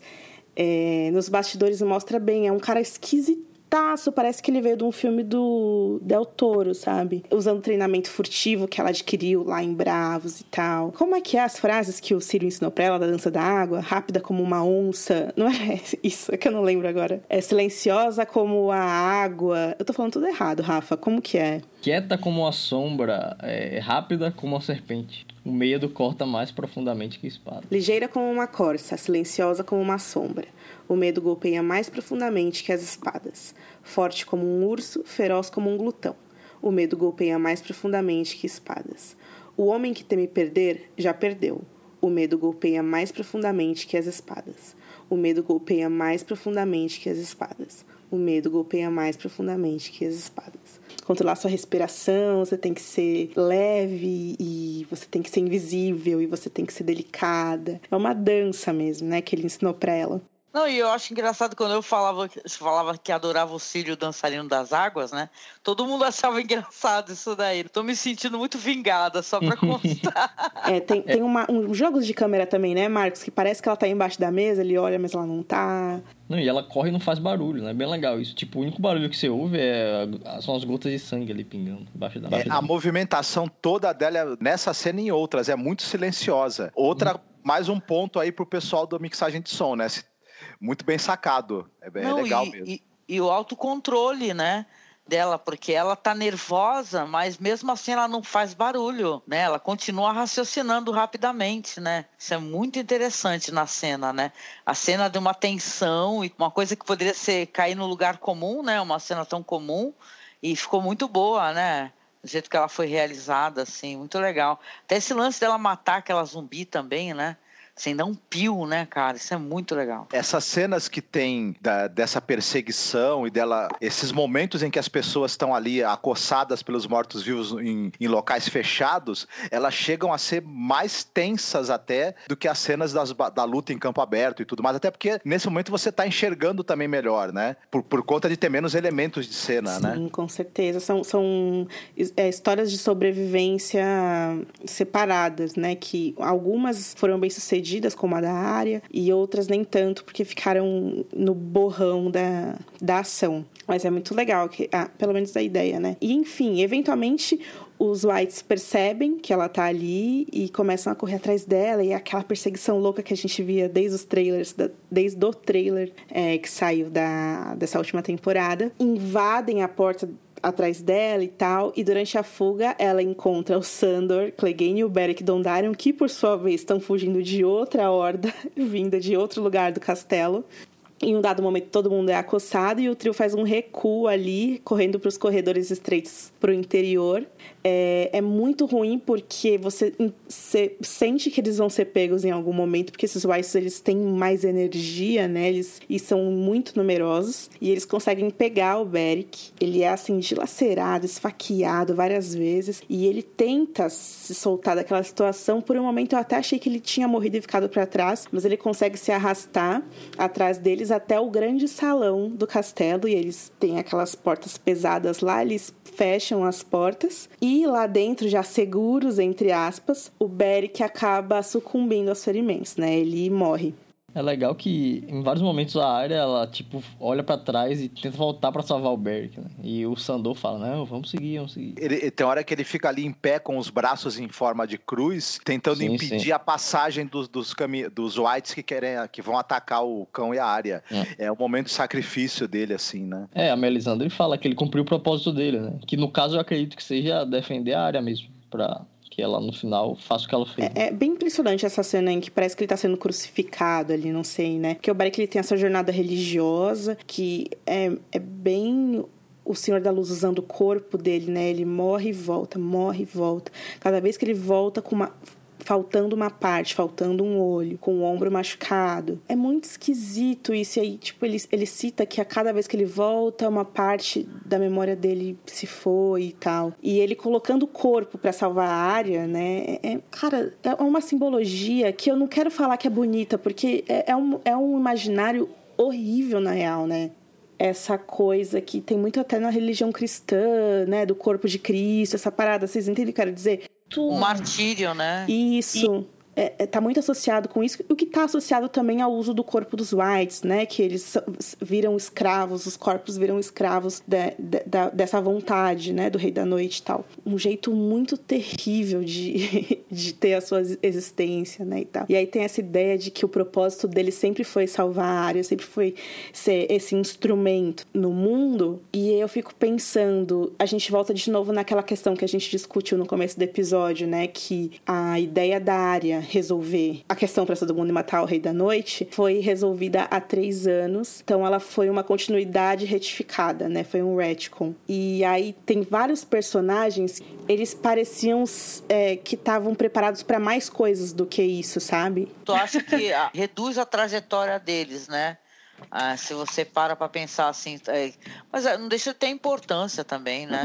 Eu acho bonito esse negócio de um, de um cara acabar sendo ressuscitado tantas vezes né? E o propósito dele era salvar uma menina, né? Para que ela conseguisse matar um perigo desse tamanho, né? Eu acho bonito, né? Mas é, eles, claro, os personagens têm suas narrativas, né? O Stannis talvez seja a maior frustração, né? De muita gente até hoje. Os né? caminhos da, da Ari do Beric, eles se cruzaram lá atrás, no começo da história, né? Que ela teve essa jornada com ele antes, ela se negou a fazer parte da Irmandade e tal. E aí no final, ter sido sempre sobre ela desde o começo, talvez os, os ter, a relação dela com Beric poderia ter sido mais significativa nesse sentido. Eu sei que a vida não é assim, né? Às vezes a gente tem coisas na nossa vida que também são inesperadas, pessoas que a gente não espera. É, a vida né? é caótica, né? Que é triste isso, pode ficar em off. Aquela família que tomou mais de 80 tiros, né? E tal, que estava no carro, o cara, o cara que ajudou a tirar a criança, né? Porque morreu o, o pai, né? E poderia ter morrido a mulher e o menino Mas aí o cara que estava lá passando ajudou a tirar a criança e tal, a mulher, e o cara foi alvejado e ele já morreu. Né? Então a, a vida é caótica, né? Que, qual era o papel? Essa pessoa tinha uma história, tinha uma vida, né? É, tinham né, sonhos, né? Uhum. E tudo isso foi cortado ali, mas foi uma coisa extremamente significativa, né? Salvar duas pessoas, Sim. né? É, amiga, a vida não tem senso narrativo. Agora, importante, é, se a gente se a gente pensar no discurso do David Dunn, é de que faz três anos que eles decidiram que a área iria matar o Rei da Noite. Na época que ela encontrou o Barry, que eles não tinham. Acho que eles não tinham noção disso ainda. Não, nem na época que ela encontrou a, Melis, a Melisandre, que foi a mesma época, né? Que a Melisandre fala: ah, vejo uma escuridão em você. Você encerrará olhos é, castanhos, verdes e azuis, né? E aí todo mundo, uau, a Melisandre tinha previsto e tal, mas na verdade ela não tinha previsto, é uma continuidade retificada mesmo, né? É, o que eles tinham. Pre... O que a gente vê que faz sentido é o Bran ter dado a daga pra área, essas coisas assim. Agora, é, o movimento né, da Brienne, que ela treinou também. Agora, isso é muito importante porque, por exemplo, mesmo que a pessoa que se sente no Trono de Ferro na série seja a mesma que se sente no Trono de Ferro nos livros, esse tipo de coisa que a série faz mostra que o caminho vai ser completamente diferente. Portanto, mesmo que o final seja o mesmo, o final não vai ser o mesmo, porque o final compreende a estrada também, né, galera? É, espero que seja realmente diferente, até porque isso vai gerar muito mais interesse e, a, e as comparações entre uma solução e outra, né? Isso também é bacana, né? Você poder ver uma, uma, história que você gosta, ela ter dois tratamentos diferentes. A gente é levado por uma série de fatores a achar que o Jon Snow é que ia, é que ia matar o Rei da Noite. O a, Daenerys, né? É, o Adeneres. Profecias e tal. Então isso, isso foi também uma quebra de expectativa através dessas pistas falsas plantadas, intencionalmente ou não, mas tudo ficou orgânico ali, deu, deu muito certo isso daí. Lembrando que a história não acabou e a, a, as profecias da Melisandre, elas podem se se concretizar de maneiras diferentes, né? A, a, a, alvorada dos dias que ela fala, ela pode ser outra coisa, não necessariamente o, o desfecho de uma guerra, né? Pode ser uma nova, né? Um novo horizonte para as pessoas, um novo mundo. Quando a Angélica falou que dá um senso, né? Narrativo interessante, um, um ciclo que se encerra de uma maneira coesa, é bom lembrar que Arya e Bran são esses personagens que eles vão para o intercâmbio, né? A galera falando que a Arya foi o intercâmbio mais bem pago, né? De um pai, assim que manda a filha pro estrangeiro e ela volta sabendo de tudo. Arya e o Bran, eles, eles têm essas histórias paralelas, né? Ambas essas histórias culminam na derrota do Rei da Noite, que é bem interessante, porque quem tava ali na meiuca meio que não importou muito. Eles foram os, os verdadeiros vetores aí, né? para que tudo se concretizasse. E aí depois da morte do Beric, a Arya e o Sandor encontram a Melisandre, que parece estar esperando ali por eles no salão do castelo. E aí, ao vê-la, a Arya se lembra de tudo que aconteceu, do encontro delas, que foi um encontro bem esquisito na época, inclusive. E que a Melisandre disse que elas se encontrariam novamente. E aí a Melisandre lembra que disse pra Arya que a Arya fecharia muitos olhos para sempre, incluindo os olhos azuis. E a Yara fala: Hum, azuis, entendi. Tem aquela troca de olhares de entendeu? Aham. E você entendeu? Aham, uhum. entendi. E aí a Melisandre: Arya, o que dizemos ao Deus da morte? E aí a Arya fala: Hoje não. E então ela parte. É muito legal a, a viagem que a câmera faz, né? Seguindo a Arya, correndo de frente para ela. E determinada, né? Com o objetivo, sabendo o que ela tem que fazer. É legal que eles usam os personagens principais, né? O John e a Daenerys, no caso, como, é, sei lá, se são red herrings ou... Mas eles são realmente uma distração pra gente esquecer da área. E, tipo, no final a gente surpreende quando a gente vê que ela aparece lá naquela Eles têm feito muito isso, né? A morte do Mindinho, ela foi toda dessa maneira, né? Brincar com o espectador. Às vezes a, o roteiro ele é sacrificado no processo. Eu queria saber de vocês, tem uma fala de, dos produtores que eles falam assim: a vida inteira da área levou ela para esse momento. Então é a frase do Ciro Forel, a dança da água, a agulha, o sofrimento, o casamento vermelho, e aí a ida para Bravos, e aí ficar lá dois anos e aí ficar cega, e aí treinar, pedir dinheiro na rua, passar fome, aprender a matar. É, tem uma coisa da área que ela veste a morte né? Que, que é literal e, e metafórico no sentido de que ela usa os rostos. Uma jornada de, muito, de muita violência. A área, o Martin fala que ela é uma criança soldado, né? E eu acho interessante, é, não sei lá, estranho como eles pensarem assim, né? Validando assim toda essa narrativa de violência, né? Mas não deixa de ser bonito, pelo menos foi para mim muito bonito, que o que também deu o gatilho, né, para ela fazer o que ela fez, não foi toda a pancadaria, né? A violência e aquela menina batendo nela o tempo todo e todo o sofrimento e a cegueira e o abuso. Foi alguém que tratou ela bem, né? Que foi o Círio Forel, né? Que ele inspirava ela, né? Ele trazia inspiração, né, e tal, e fazia, falava essas frases de efeito, né, e era exibido, e era maravilhoso. Então, é. isso foi maravilhoso, foi muito legal né, mostrar pra gente que não foi, tipo assim, a, aquele treinamento horrível, né, fez parte de tudo isso, né? Mas o, o gatilho mesmo para entender o que tinha que fazer era falar uma coisa que o mestre dela falava para ela. Tem né? essa jornada da, da área ao redor da morte, né? Deus da morte, aprender a matar, ter respeito pela morte, aprender a cuidar dos corpos. É muito mórbido Game of Thrones, né, gente? A gente tá falando muito disso hoje. Morte, morte, morte, tentando revelar, analisar essa questão toda. Muito mórbido. A gente é doido, mas enfim. E levar ela para ser essa assassina perfeita que consegue entender como tem que fazer fazer as coisas e tal. Me incomodou um pouco a fala, a fala do, do Benioff de falar que tudo que ela fez levou ela para esse momento, porque eu acho que é o que você falou, tem, tem gatilhos nela, tem coisas que aconteceram com ela que foram motivadas pela perda da família, entendeu? Por ver o pai sendo, sendo é, morto na frente de um reino inteiro que debochava e ria e se deliciava com aquilo, ver, ouvir a mãe e o irmão morrendo, né? Quando tudo era tirado dela e esse desejo de voltar para casa, né? De voltar para casa, de voltar para casa, de voltar para casa. E não que esse momento momento tenha é, é, que a existência dela se resume a matar o rei da noite. Porque eu acho que é muito mais complexo. Eu acho que foi uma maneira muito simplista de, de endereçar a coisa. Eu admiro essa, esse conceito de fazer a área ser aquela que mata a morte esse senso de eu quero voltar para casa, eu queria meus familiares de volta, eu consegui um pouco isso e agora os mortos querem levar tudo que eu tenho. E ela, não,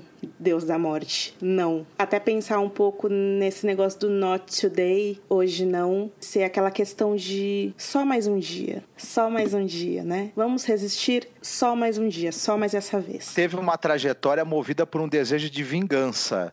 E aí ela acabou passando por por tudo que ela passou e aprendendo uma série de coisas e culminou com ela se tornando uma assassina sem face. Eu vibrei muito mais agora com o que aconteceu com ela do que quando ela matou, por exemplo, o pessoal da casa do Alder Frey, usando a habilidade que ela desenvolveu de trocar de rosto e porque foi uma morte meio que ela envenenou as pessoas, foi uma morte meio traiçoeira que ela trouxe para aquele pessoal, né? E é engraçado alguém que tem uma trajetória buscando vingança, é, o venceu pela sua capacidade mesmo, né? Pela sua habilidade, sua inteligência. O movimento que ela faz quase que foi um, um sacrifício também, porque ela poderia muito bem ter, ter, ter morrido naquele processo ali, oh, né? Uma coisa sobre é, a fala da Melisandre, né? Ela é, é muito esse callback, né, com a terceira temporada, despertou nas pessoas, ai, porque olha, estava profetizado e tal. E eu sei que estava profetizado, mas quando a Melisandre fala ah, olhos azuis, olhos verdes, olhos não sei o que lá, o que eu penso é o seguinte: a área matou muita gente. A gente até fez uma lista lá no gelifogo.com sobre as pessoas que a área já matou na série. Então, se a gente contar, ó, ela mata lá o jovem cavalariço na primeira temporada, que é a primeira morte dela. Depois ela mata o Cócegas. Depois ela mata o Armory Lork. Depois ela mata aquele soldado Frey, que é a primeira vez que ela coloca a moeda lá e fala Valar Morgulhos. Depois ela mata um soldado Lannister. Depois ela mata o Poliver. Depois ela mata o Horge lá. Depois ela mata o Meryn Trent, né, na quinta temporada, que é aquela morte horrível, né, que ela cega ele e corta a garganta dele. Depois ela mata a, menina chata que ficava batendo nela lá em Bravos. Depois ela mata os filhos do Alder Frey, corta, faz uma torta, dá pro Alder Frey comer, depois mata o Alder Frey, depois mata todos os homens da casa Frey, depois mata o Mindinho. É muita gente. E aí importa a cor do olho das pessoas, sabe? Vocês entendem o que eu quero dizer? É, já tem gente dizendo que os olhos verdes são da Cersei, né? Imagina. É, tipo, mano, não importa a cor do olho, velho. A menina já tá loucona. É foda isso, porque a gente fica com a área lá em cima também. Rainha, não sei o quê. Aí ainda tem três episódios e uma Cersei, né? E um montanha. Aí a gente é tombado, depois fica chorando. Tô falando isso pra mim mesma, tá, gente?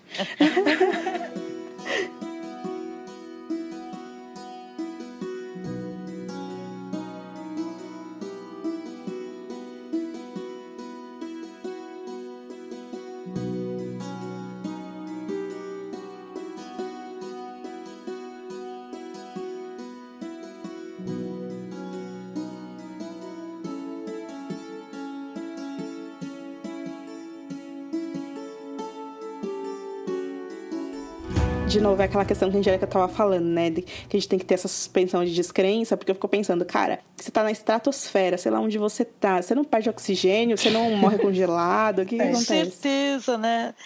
A impressão que eu fiquei assim é que depois a cena se desenvolve, né? Mas parece com uma calmaria, né? Eu subi acima de tudo, né? Bom, então a gente vê os dois lá, bem acima daquele céu claro e cheio de estrelas, né? Mas aí o, o morto-vivo, o Viserion, chega pra estragar o clima lá. Com as chamas azuis dele. É, mas a Daenerys e o Jon conseguem sacudir, né? Mergulhando e subindo pelas nuvens novamente. É, o Rei da Noite ele faz outra investida em direção ao Bran, lá no Bosque Sagrado. Mas o Jon e a Daenerys já sabem para onde ele tá indo e aí atacam. O Jon ataca ele novamente com o Rhaegal, resultando em uma briga feroz né, entre os dois dragões. O Viserion ele ataca a barriga do Rhaegal enquanto o Rei da Noite prepara outro de seus dardos de gelo, né, que é aqueles que matam dragões. É, mas os dragões estão lutando ali tão caoticamente que ele não consegue ter uma mira clara, né? E apesar das feridas, o Rhaegal consegue morder o outro dragão e arranca metade esquerda de seu rosto. O que não é o suficiente para detê-lo, afinal ele é morto-vivo, ele é movido por magia, sei lá. E no entanto, isso consegue distrair significativamente o Rei da Noite, né? Que não percebe a aproximação de Daenerys e Drogon. E em vez de tentar matar o Rei da Noite completamente, ela simplesmente aborda ele com tanta força que derruba ele de cima de sua montaria. É até muito engraçado, porque ele, ele tá caindo e ele é tipo aquele meme do cachorro no meio do fogo, assim. Ah, é? Eu, Tá tudo eu, certo. eu lembrei, lembrei do Pateta, aquele uh, lembra? É verdade, o cachorro é na hora que a Daenerys usa o Dracarys, né? O Rhaegal, que já tá bastante ferido, né, por causa da luta, ele faz um pouso forçado e acaba derrubando o Jon no chão também, antes de, sa- de fugir. E muita gente, inclusive, acredita que ele morreu nessa cena, mas ele tá vivo, galera. Vamos falar um pouco sobre isso, porque esse episódio é cheio disso. Na primeira investida do- dos Whites, porque tem aquela cena que os Dothrax morrem, aí fica aquela escuridão, aquela escuridão, e aí de repente vem aquele monte de bicho, né? Bem na cara da Brienne e do Jaime, assim. E aí eles derrubam a Brienne, e logo no começo os Whites pegam e começam a atacar a Brienne. Parece que eles estão dilacerando ela, assim. Eu falei, pronto, morreu. Muito obrigada. Acabou por aqui pra mim, sabe? E aí, depois, tipo, 10 minutos depois, a gente vê a Brienne do outro lado, loucona com a espada dela. E tem vários momentos nesse episódio que parece que, putz, foi, morreu. E não, né? É, tem uma coisa de ritmo, assim, da- das cenas, dos cortes das cenas, ou até da, não sei, da- das jornadas individuais do- dos personagens, que muita gente ficou sem entender, assim. E é por isso que muita gente pensou que o Rhaegal morreu também, porque parece que sim, mas não. É, porque a última parte que ele, a última hora que ele aparece no episódio também, né? É meio difícil justificar, tipo, o sumiço dele. É que nem o Fantasmas também, que desaparece. Foi parar, não sei aonde que ele andou essas temporadas todas. É, o Drogon joga o Viserion para a região do castelo. Então Daenerys segue Jon, né? Quando o Jon se recupera, ele descobre que está no campo de batalha já abandonado, fora do castelo ali. E ele vê o Rei da Noite, que está seguindo a pé até uma, uma brecha que se abriu nas muralhas de Winterfell. E essas, essa brecha leva justamente ao bosque sagrado onde está o Bran. A Daenerys alcança o Rei da Noite e com o comando de Dracarys, ela faz o Drogon atacá-lo. Mas quando o fogo se dissipa ali, é... a advertência de Bran é provada. né? Nem o fogo do dragão pode matar o Rei da Noite. Quando a, a, a chama se dissipam, ele aparece totalmente intacto, ainda dando aquela risadinha. Os dragões da Dani, eles não têm dificuldade na neve, né? Eu sempre achei que isso fosse rolar. Do tipo, eu sei que eles não conseguiam ver e tal, mas eu pensei que o frio ia paralisar eles de alguma maneira, sabe? Deixar eles mais fracos e tal. É, os dragões parece que estão na plenitude de sua força. É, senão ia ficar bem mais difícil pra gente. né?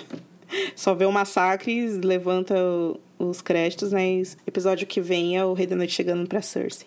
O Desgraçares não, não deu certo. Ele é imune a chamas também, né? Caraca, nessa hora eu achei que ele realmente fosse acertar a Daenerys. Porque ele pega o dardo e se prepara, né, para jogar na direção do Drogo. Nossa, eu fico com medo disso. Tenho uma raiva quando morre, morre esses dragões. Quando morreu esse Viserion, pelo amor de Deus. Então, esse confronto entre dragões no ar, ele é para ser bagunçado, feio. O Jon Snow não conseguindo se segurar, ridículo, entendeu? Fazendo papel de tonto. A Daenerys fugindo covardona, porque o negócio tá pegando para ela, entendeu? É, e a, ali no meio da tempestade, os dragões se atracando. Apesar de a gente não ter conseguido ver direito, pelos motivos que a gente já falou aqui, é, me lembrou muito, assim, as cenas de batalha de dragão contra dragão, da Dança dos Dragões, né, do, dos ancestrais da Daenerys, que é um negócio feio, brutal, animalesco, sabe? E é legal. E, e, e especificamente essa cena, eu tô vendo aqui agora no episódio, tem algumas composições de cena que são muito legais, né, com os dragões. Inclusive, vocês precisam ver, tem essa ilustração daquele ilustrador famoso francês, Gustave Doré, que é sobre Lúcifer caindo dos céus e um jornalista do Telegraph ele coloca um, a imagem dos dragões sobre a luz da lua em Game of Thrones e essa ilustração do Gustav e é muito parecido. Eu acho que a produção da série provavelmente usou como, como referência. Eu vou deixar linkado aqui porque todo mundo precisa ver isso. É muito, muito bonito. É, então eu achei fantástico, assim, mesmo essa parte ter sido muito prejudicada pela questão da, da iluminação, né, da compressão do episódio e tal, mas, gente, são duas pessoas montadas em, em criaturas mitológicas, né, é foda, na real, é foda. E que a Daenerys traz de força, né? Se não fosse ela com esses dragões, como eles iam fazer, gente? Eu não sei. Ela tem visivelmente uma ligação emocional, que ela se sente mãe, né? E uma ligação mental com os dragões dela, né? Então, Isso. Então... Falou tudo, porque é assim, olha o que você fez com meu filho, seu merda, sabe? Devia ter um ódio ali que a gente não viu. Mas é que não dava pra ver nada, talvez também. Agora, uma coisa que eu também achei muito impressionante em termos de efeitos e tal, são os Whites esfaqueando ali o Drogon, né? Tentando dilacerar a carne dele e tal, que pareciam, assim, de longe, pareciam bichos baratas subindo nele, assim, ele desesperado, tipo, fudeu e tal. Eu pensei que ele ia morrer aqui naquele momento. Não, ele não conseguia nem soltar fogo nenhum, né? Porque imagina um monte de, de pessoas de apertando, porque ele sente, né? Ele estava sendo atacado e tudo, nessa cena que até, até, que eu mencionei, ele sente a dor e tal, né? E não é uhum. é fácil. O pessoal achou que ele deveria ficar soltando fogo em torno de tudo.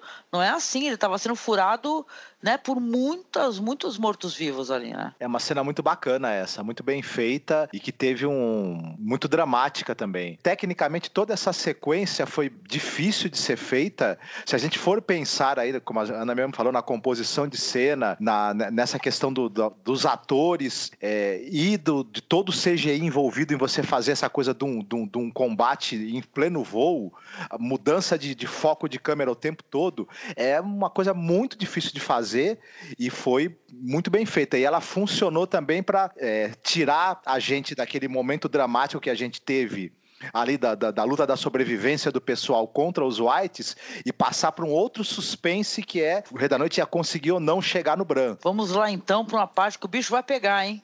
O John alcança o Rei da Noite, ou está tentando alcançar, né? O Rei da Noite, ele acha mó legal essa cena, gente. Você falou de questão de efeitos sonoros, de mixagem de som. Cara, esse negócio do John tá lá parado. Aí olhando o cara e falou: Porra, vou correr atrás dele e o cara ele sente uma presença e tem um barulho, né? Parece uma coisa, parece um gelo, né? É um barulho estranho, um barulho meio ósseo e gelo ao mesmo tempo. Ele vai se virando, né? Aí começa a levantar os braços. Aí o John, que ele lembrou, começou a correr, né? Em direção, né? Com tudo para tentar alcançar a tempo. E não adiantou nada, né? Porque começou a ressuscitar todos os defensores, pessoal que morreu na batalha, Ed Doloroso, a Liana Mormonte, o Cono, né? Aí o John se vê ali cercado por todos esses mortos-vivos, né? Que estão até muito é, lentos em atacá-lo, né? É, pensei que eles seriam assim, é, ressuscitados, eles pelo jeito demoram um pouquinho, né, para cair a ficha, né? O que, que, tem que fazer? A ligação do Rei da Noite é meio lenta, né? A internet é, discada. Enquanto isso, a gente está vendo ali nas criptas, né? A Sansa e os outros é, estão ouvindo os homens ali gritando, né, batendo desesperadamente nas portas para poder tentar entrar nas criptas, né? Cara, que cena é essa para se ouvir? É, assistam de novo com fones de ouvido, por favor, né? Mas eles não podem fazer nada, não é verdade? Eles ouvem os gritos dos homens e rapidamente eles são silenciados E a, as próprias criaturas parecem não encontrar um caminho. E nas criptas existem lá muitos cadáveres, né? Para os caminhantes é, reanimarem. E de repente a Guile está lá sentadinha, bonitinha, e do nada, né? sai uma mão, né, e tal, de um cadáver e vai se erguendo. E eu, a gente até comentou, né, será que isso ia acontecer? A, a, gente achou que ia ficar muito galhofa, mas ficou bem legal, né, e tal, porque eles estão bem mortos e bem podres, né, e tal.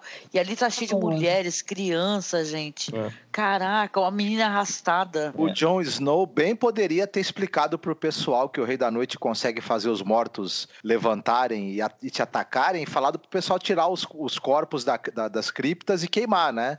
Antes de ficar Não, escondido lá, mas... Eu tive essa impressão que poderia pegar mal o bastardo querendo é, queimar... A o descanso eterno dos ancestrais dos Stark, agora que ele foi eleito o, o, rei, né? Enfim. Mas é aquela coisa que é só na minha cabeça mesmo, porque na série não, não foi colocado assim, né? É que na verdade foi o contrário, né? Foi o contrário, eles falaram, as criptas são seguras, né? Tem cinco é, fala sobre as criptas serem seguras só nessa temporada. E você já sabe que. Não é... Eu até tava pensando durante um tempo que eles falaram tanto isso que é pra gente pensar que os caras iam atacar e, e não tinha nada a ver. Inclusive, aquele Steve Atwell, sabe, Rafa? Que ele tem um, um blog muito famoso chamado Race of Thrones. Ele escreveu uma série de tweets falando que ele achava que, na verdade, ia ser seguro sim, porque os Starks não enterravam os seus antepassados à toa com as espadas deles. Porque os mortos iam se levantar e ia proteger a Sansa e o Tyrion e todo mundo e tal. Não, a gente, ó, a gente pensou isso, a gente pensou que a árvore coração ia levantar e dar um pau no White Walker. A gente achou que a Melisandre ia trazer todo mundo. Eu achei que ia ter aranha de gelo, de, de aranha gigante de gelo. Os Reeds montados lá nos crocodilos gigantes. Exato. Assim, dentro do. Aí ia chegar o Dario Naharis, né? Tipo, com outro exército. Aê, chegamos, porra! Por que diabos as pessoas que ficaram nas criptas não receberam nenhuma a, a arma lá de, de Dragon Glass, né? Para poder é, tentar se defender. Também não entendi isso. Sabe o que eu fiquei achando também sobre as criptas? Porque, cara, a comunidade inteira do norte estavam lá. Era muita gente. E eu fiquei pensando que ia ser uma coisa bem Segunda Guerra, sabe? Tipo, todo mundo em bunkers, sabe? Todo mundo espremido. É, sabe? Que ia ser todo mundo enclausurado, entende? Num lugar assim. E que eles iam é, correr perigo por isso, sabe? Por superpopulação num lugar claustrofóbico que não ia ter ar, sei lá, sabe? É, mas não foi nada disso também, né? Fiquei me questionando realmente por que, que não poderia ter, se não todos, pelo menos algumas pessoas com com armas para tentar se defender em caso de invasão, né? Não precisa trancar as pessoas ali para morrer, né? Tudo bem, né? Tem, tem velhos, tem pessoas que não lutam, mas achei meio desnecessário. De qualquer maneira, rendeu uma cena muito bonita, né? Porque aparece a Sansa e o Tyrion se escondendo ali, se escondendo ali atrás de uma tumba, né? Numa, tem uma troca de olhares e tal e ela puxa aquela adaga que a área deu para ela e aí ele beija a mão dela, né? E tem aquela é uma troca que você vê visivelmente, a gente vai sair daqui. Só que porra, os caras fazem uma cena que visivelmente é, dá a impressão que eles iriam lutar contra, saca? Para nada, é uma cena para nada, é uma, é uma, uma cena de tensão que se esvazia, né? Porque depois mais para frente vai, vai aparecer ele somente vendo ali o pessoal e tal. É, puta, foi, foi questão de realmente de edição na minha opinião, né? Aí tem essa cena da Daenerys que você falou do Drogon, né? Que ela acaba aterrizando para ajudar o John e o, o para poder tá sendo tá com muitos whites né, em torno dela. O, o Drogon joga aquela rajada né, de fogo e aí ele acaba sendo atacado, né, pelos whites e ela fica ali, né, jogada no chão. E quando os whites começam a olhar para ela, abrir os olhos, né, aquele barulho, né, aquele efeito sonoro tão legal abrir os olhos e se levantar em direção a ela, e ela tá com aquela cara de desespero, ela é salva, né? É, o Jorah Mormonte vai aparecer, né? E caraca, malandro. a parte que ela dá com a, ela dá com a cara no, na neve, assim, né? Pof. Perdida ali, nunca lutou com espada. Não, e tá nua quase, né? Sem essa máquina de guerra, que é o filho dela. Ela, ela é bem foda nesse sentido que ela vai e pega uma espada do chão. Né? Exatamente. Então, rapidamente tem isso. E pelo que ficou entendido nos vídeos de, de bastidores, a Emilia Clarke que exigiu isso. Ela falou: Você acha que eu vou ficar só sendo a dama em perigo? Não, senhor, me dá uma espada aqui. Aí os caras fizeram essa cena aí com ela lutando com o Jorah. Tal qual a, a daga lá que matou o Rei da Noite ela, ela salvou o Bran, mas inicialmente ela era, tinha sido destinada a matar o Bran né, na primeira temporada. É, nessa cena do Jorah, ele tá usando para defender a Daenerys a espada do cara que ela matou. Né? Vamos lá, enquanto isso, John está ali lutando e tentando abrir o caminho no pátio do castelo, né? Vai tentando avançar e é preso pelo Viserion, né? Que aterrizou lá e está soltando aquelas rajadas de fogo azul mágico, né? Que renderam cenas maravilhosas, né? Mas imagina o cagaço, né, cara? Ou seja, é impossível se aproximar. Ele está tentando ali, você vê visivelmente que ele quer, né? Tentar chegar ao boss que não consegue. Nós vemos ali as chamas literalmente vazando pelo lado direito da face dele, né? Que cenas é, é, legais essas daí, né? Mas olha, outra coisa que eu queria falar sobre essa cena é que eu, as pessoas reclamaram, nossa, o Jon Snow, não sei o que. Gente, deixa o Jon Snow ser bundão, às vezes ser tontão, fazer umas burradas, entendeu? Não é como se ele tivesse, não tivesse feito outras mil burradas antes. Tem a cena que o dragão ruge para ele, ele ruge de volta. É, é, aquilo é patético e ao mesmo tempo é maravilhoso, entendeu? Tipo, eu não tenho como te matar, então eu vou gritar na sua cara. Arrasou, John. Agora é a hora da verdade. Estamos ali no bosque sagrado no qual o Bran está sendo defendido pelo Tion e os Homens de Ferro, só que está chegando o White a rodo e ali é uma, uma luta ferrenha que acontece. Os companheiros ali do Tion vão sendo vão morrendo um a um até que fica apenas ele de pé enfrentando um monte de Whites, né? Até que ele fica sem as flechas. De repente as criaturas param, eles formam um anel ali em volta da árvore coração e depois se afastam porque quem está chegando, o Bran se vira pro Tion, é engraçada a expressão que o Tion, de desespero até que ele tá no, no, no, no rosto, né? Uma, uma, melancolia muito grande. Ele tá percebendo ali que a situação tá muito difícil e que ele talvez não consiga proteger o Bran, mas o Bran olha para ele e fala: Você é um bom homem, obrigado, né? Agradece. Nesse momento, ele pega uma lança e ele faz o gesto de, de avançar com tudo para cima do Rei da Noite, seja o que Deus quiser, né? É, não dá muito certo, porque o Rei da Noite facilmente bloqueia o golpe dele, quebra a lança e empala o Tion com a própria lança.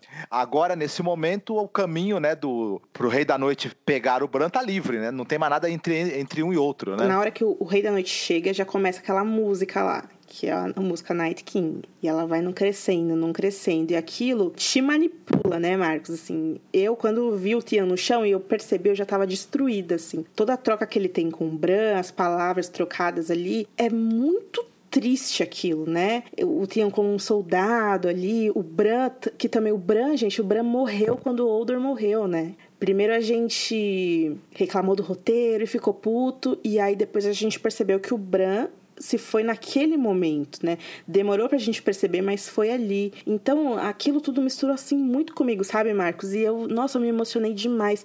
Tem um momento no livro que o Tian tá em Winterfell ainda sob a, a, o poder do Ramsay.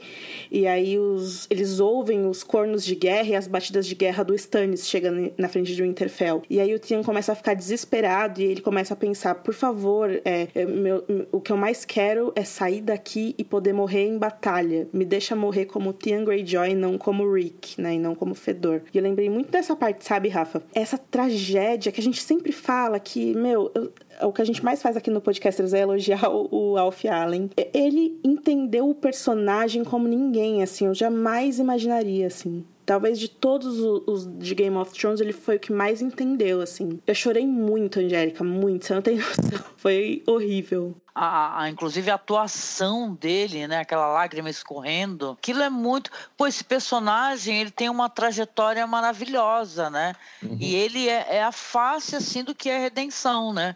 Ele fez crueldades, né? Coisas terríveis também, né? Matou aquelas crianças, né? Matou as pessoas lá em Winterfell. E poxa, ele queria, ele queria ser aceito, ele queria ter uma família e no final ele pertencia a, a estar ali, né? Com os Starks. Ele tinha uma família, no final de contas, né? E o fim dele foi lá, cara, é muito bonito. É. Eu chorei, viu, também a frase final que o Bran disse para ele é: pode parecer uma coisa simples, mas é tudo que ele queria, na verdade. Né? Ele queria que alguém dissesse para ele que ele um bom homem. Morrer como um Stark ali. Tem dois grandes momentos aí. Esse, esse personagem tem uma trajetória maravilhosa mesmo. É um dos melhores arcos que tem na série. De um cara frustrado, com uma arrogância muito grande dentro de si, depois um, é, exposto a um sofrimento terrível, inimaginável, e depois ele tentando. Um covarde também, né? Uma pessoa que fica amedrontada e traumatizada, e ele tendo que reencontrar coragem, tendo que reencontrar, o, refazer os laços com essa família que, que o recebeu ali. Tudo bem, ele era, ele era meio que, que prisioneiro, mas também ele virou parte da família, né? E é muito interessante isso, é muito bonito mesmo. E como você vê, a entrega que o ator teve. Tem a coisa do Jorah morrer pela Dani e tem a coisa do Tian morrer, mas ele não morre pelo Bran, ele morre pela família toda, né? O Rei da Noite é interessante, ele tá finalmente com o alvo dele na frente, ele não tem pressa mais nenhuma. Ele vai caminhando bem devagar, sem nenhuma pressa, com aquele sorrisinho assim mínimo ali na que, que, que, ele esboça,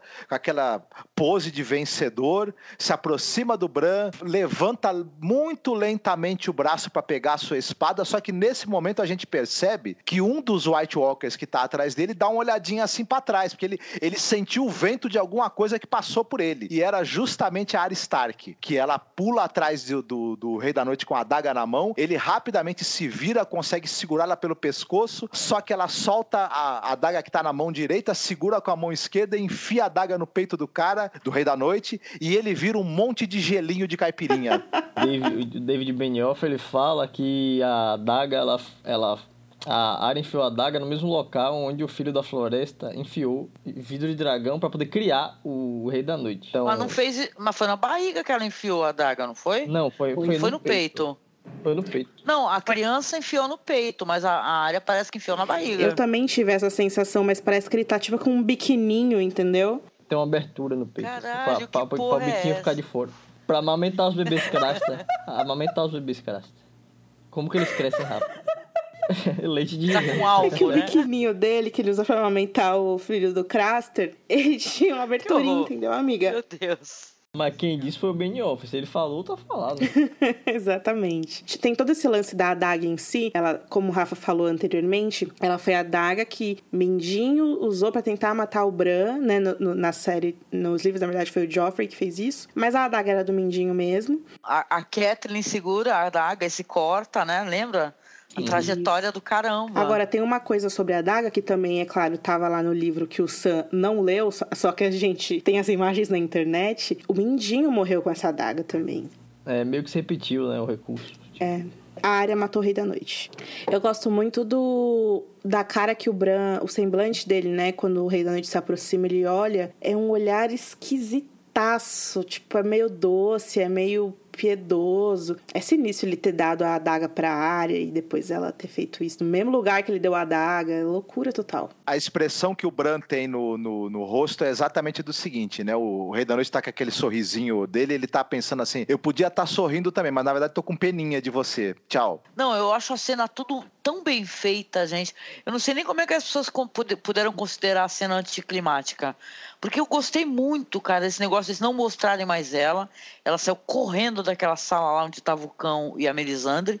E ela só vai aparecer nesse momento, mas tem aquele lance do olhar, assim, que, porra, é muito legal. O Bran, ele olha, né? Ele tá olhando pra frente, depois se vira, olha pro Rei da Noite.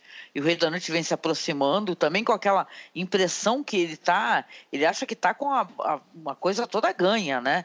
Aí você vê o cabelo daquele White Walker se mover, né? Para ver a, a área é tão, né, leve assim a movimentação, tão rápida, que aquele cabelinho saiu voando e já era ela pulando. É engraçado, a Joanna Robinson da Vanity Fair, ela com- comparou com a Rey, né, nos últimos Jedi, que é uma algo parecido que ela faz.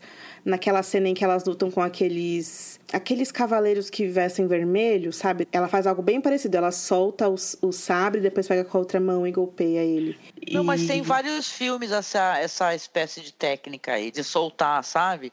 E tal. Mas ficou muito legal usada por ela, porque na série usou, como o Rafa falou, naquele treinamento dela com a Brienne, né? Então ficou bem legal, né? É bem, bem interessante. É, Essa cena específica, o Bran olha pra ele, aí tem a câmera dá um close no, no Rei da Noite e atrás as neves caindo, assim, é, é bonito demais, gente. É bonito demais. Esse episódio, quem puder ver nas condições ideais, por favor.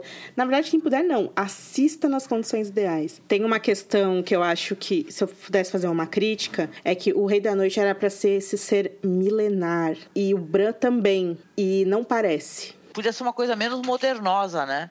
Tem uma coisa meio moderna, né, na aparência Ele dele, usa um né? biquíni de metal, né, amiga? E essa coisa também do, do Bran, é interessante que seu, o Max von Sydow, ele também interpretava um corvo, né, um cara que também tinha essa, essa coisa de ver o passado, o presente e o futuro, guardar a memória, tinha um distanciamento emocional, mas ele não era totalmente inexpressivo. Dentro dessa construção, ele conseguia ser expressivo, ser, ser interessante a maneira como ele atuava. Tudo bem que é, é, superar o Max von Sydow é difícil, né? Mas todas as criaturas animadas pelo Rei da Noite vão caindo mortas, mortas de vez, né, no chão, e nisso está incluído o Viserion, que nós vamos vê-lo se mover pela última vez, né? Ele tá, ele cai também morto no pátio na última, no momento em que ele ia largar o fogo azul na, na cara do Jon Snow, né? A Daenerys e o Jorah também estavam sendo atacados, cercados por várias criaturas. Elas caem mortas, mas o, o Jorah tentando defender a Daenerys, ele levou vários e vários golpes, várias feridas e ele acaba é, caindo e, e morrendo nos braços dela. Ela começa a chorar, né, desesperadamente. Nesse momento em que ela tá chorando desesperada a perda do, do grande amigo dela, né, do grande protetor dela, o Drogon, ele se aninha ali em volta dela para consolá-la. Pô, isso é tão bonito, tão fofinho, né? A parte em que os whites vão se dissipando, né, sumindo com o vento, aí o, o Viserion desmorona, tal. O Jon Snow é salvo pelo gongo, né, basicamente. E é, dá uma energia, né, quando você vê aquelas criaturas todas. Lembra É. Senhor dos Anéis, né, Ana? Porque no Senhor dos. Anéis, quando o anel finalmente cai na, lá no, no centro lá do fogo e tal, da montanha, tudo desaparece, desaba, né? Não, durante todo o tempo, assim, amiga, essa sensação de que não tem o que fazer aqui. Todo mundo vai morrer e é isso. Vai ser esse o final da história. Até que acontece isso. E aí, depois que você tem essa sensação, corta pro Jorah caindo, né? Com o corpo todo machucado, sujo. E falando, eu estou ferido. Nossa! A minha amiga Nana, ela falou que o pessoal tava reclamando e ridicularizando isso. Gente, é o cara que tava lutando até quase morrer, sabe? Ali de pé, cheio de furo, lutando. E a impressão que eu fiquei quando ele falou, isso estou ferido, parece que ele tá tentando tranquilizar ela, sabe? Ele fala, eu tô ferido, ele deita. Tipo, ele não fala, eu tô morrendo. Né, eu tô ferido, né?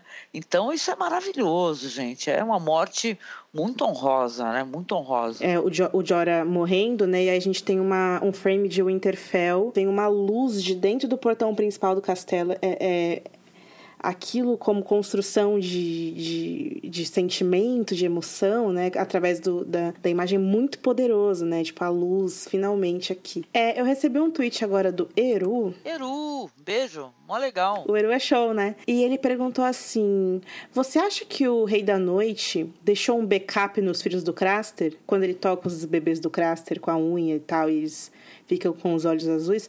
A gente não vê se eles crescem e viram White Walkers, né? A gente só sabe que eles viram bebês é, azuis. Será que ele deixou tipo um backup? É porque, é, na teoria, quando você destrói o Rei da Noite, você destrói tudo que ele criou. Tipo assim, ó, se pra, é, pra lá da muralha ele estaria salvo, entendeu? Nas terras de sempre inverno, ainda é intacto lá a magia que os filhos da, da floresta criaram, então. Bom, eu quero acreditar que com ele morto, todo o mal que ele pudesse gerar, o que foi criado, ele já tenha, né, sido eliminado com ele, né? É, eu acho que eles não vão mais tocar nisso, né? Tenho certeza, Rafa. No momento que ele encontrou com o Bran ali, eu achei que fosse rolar pelo menos algum diálogo. Não sei como seria possível, talvez pela mente, não sei. Mas alguma coisa para dizer pra gente o que é que, que, que, que, que é que eles querem, né? Por que, é que eles estão marchando agora, sabe? A gente amanhece no que sobrou ali do castelo devastado, né? A Melisandre ela sai dos portões e o Davos está ali perto dos portões, já pega uma, uma adaga já pensando, agora eu vou pegar ela,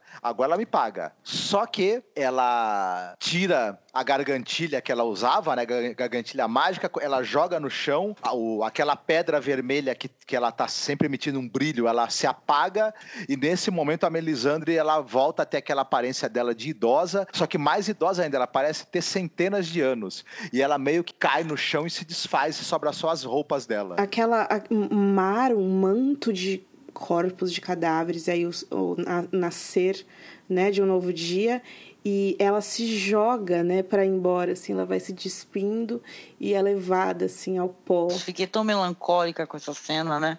Ela, claro que ela cometeu erros, né, erros terríveis, né, tanto que o Davos está lá, né, para executá-la de qualquer maneira, ele não perdoa, né, e a gente também não perdoa, né, a gente não esquece, pelo menos, mas dá uma tristeza, né, porque ela é de uma fragilidade, né, é tão interessante aquele episódio onde ela tira o colar, né, e mostra ser uma pessoa muito idosa, né? Quanta magia para manter ela com a aparência que ela tinha, né? Essa cena em especial, as pessoas criticaram muito, né? E, e ficaram tentando racionalizar, do tipo, mas naquele episódio, The Red Woman, quando ela tira o colar, ela só vai dormir, ela não morre. Por que, que agora quando ela tira o colar, ela morre e tal? Cumpriu o papel dela, gente. Tinha um papel que esse, esse deus do, do fogo, né, o Hilor, né? Ele, ele pelo jeito, ele é interessante porque a gente falou da ausência de religiões, né? E talvez seja a religião mais premente nessa história, porque as coisas se mantiveram, né? O, o personagem morreu tentando salvar a área, ela quando tinha um papel dela que ela cumpriu, ela pegou e né, se esvaiu, essa, né? Essa ideia de que tem uma religião certa, eu sei que esse não é o seu a sua defesa aqui, né? É, só que é interessante como a, a, os, os, os, roteiristas, eles de fato destacaram isso. Eles colocaram a, o Beric e a Melisandre, que são é, seguidores de Hilora, como essas pessoas que estavam ali para concluir uma missão devida, né? Então, se o roteiro coloca isso, o roteiro quer dizer isso, não é a gente que tá achando, é um fato. Eu acho muito simplista mas é inegável visualmente, assim, até conceitualmente, de certa maneira, fala muito com escuridão, luz, né?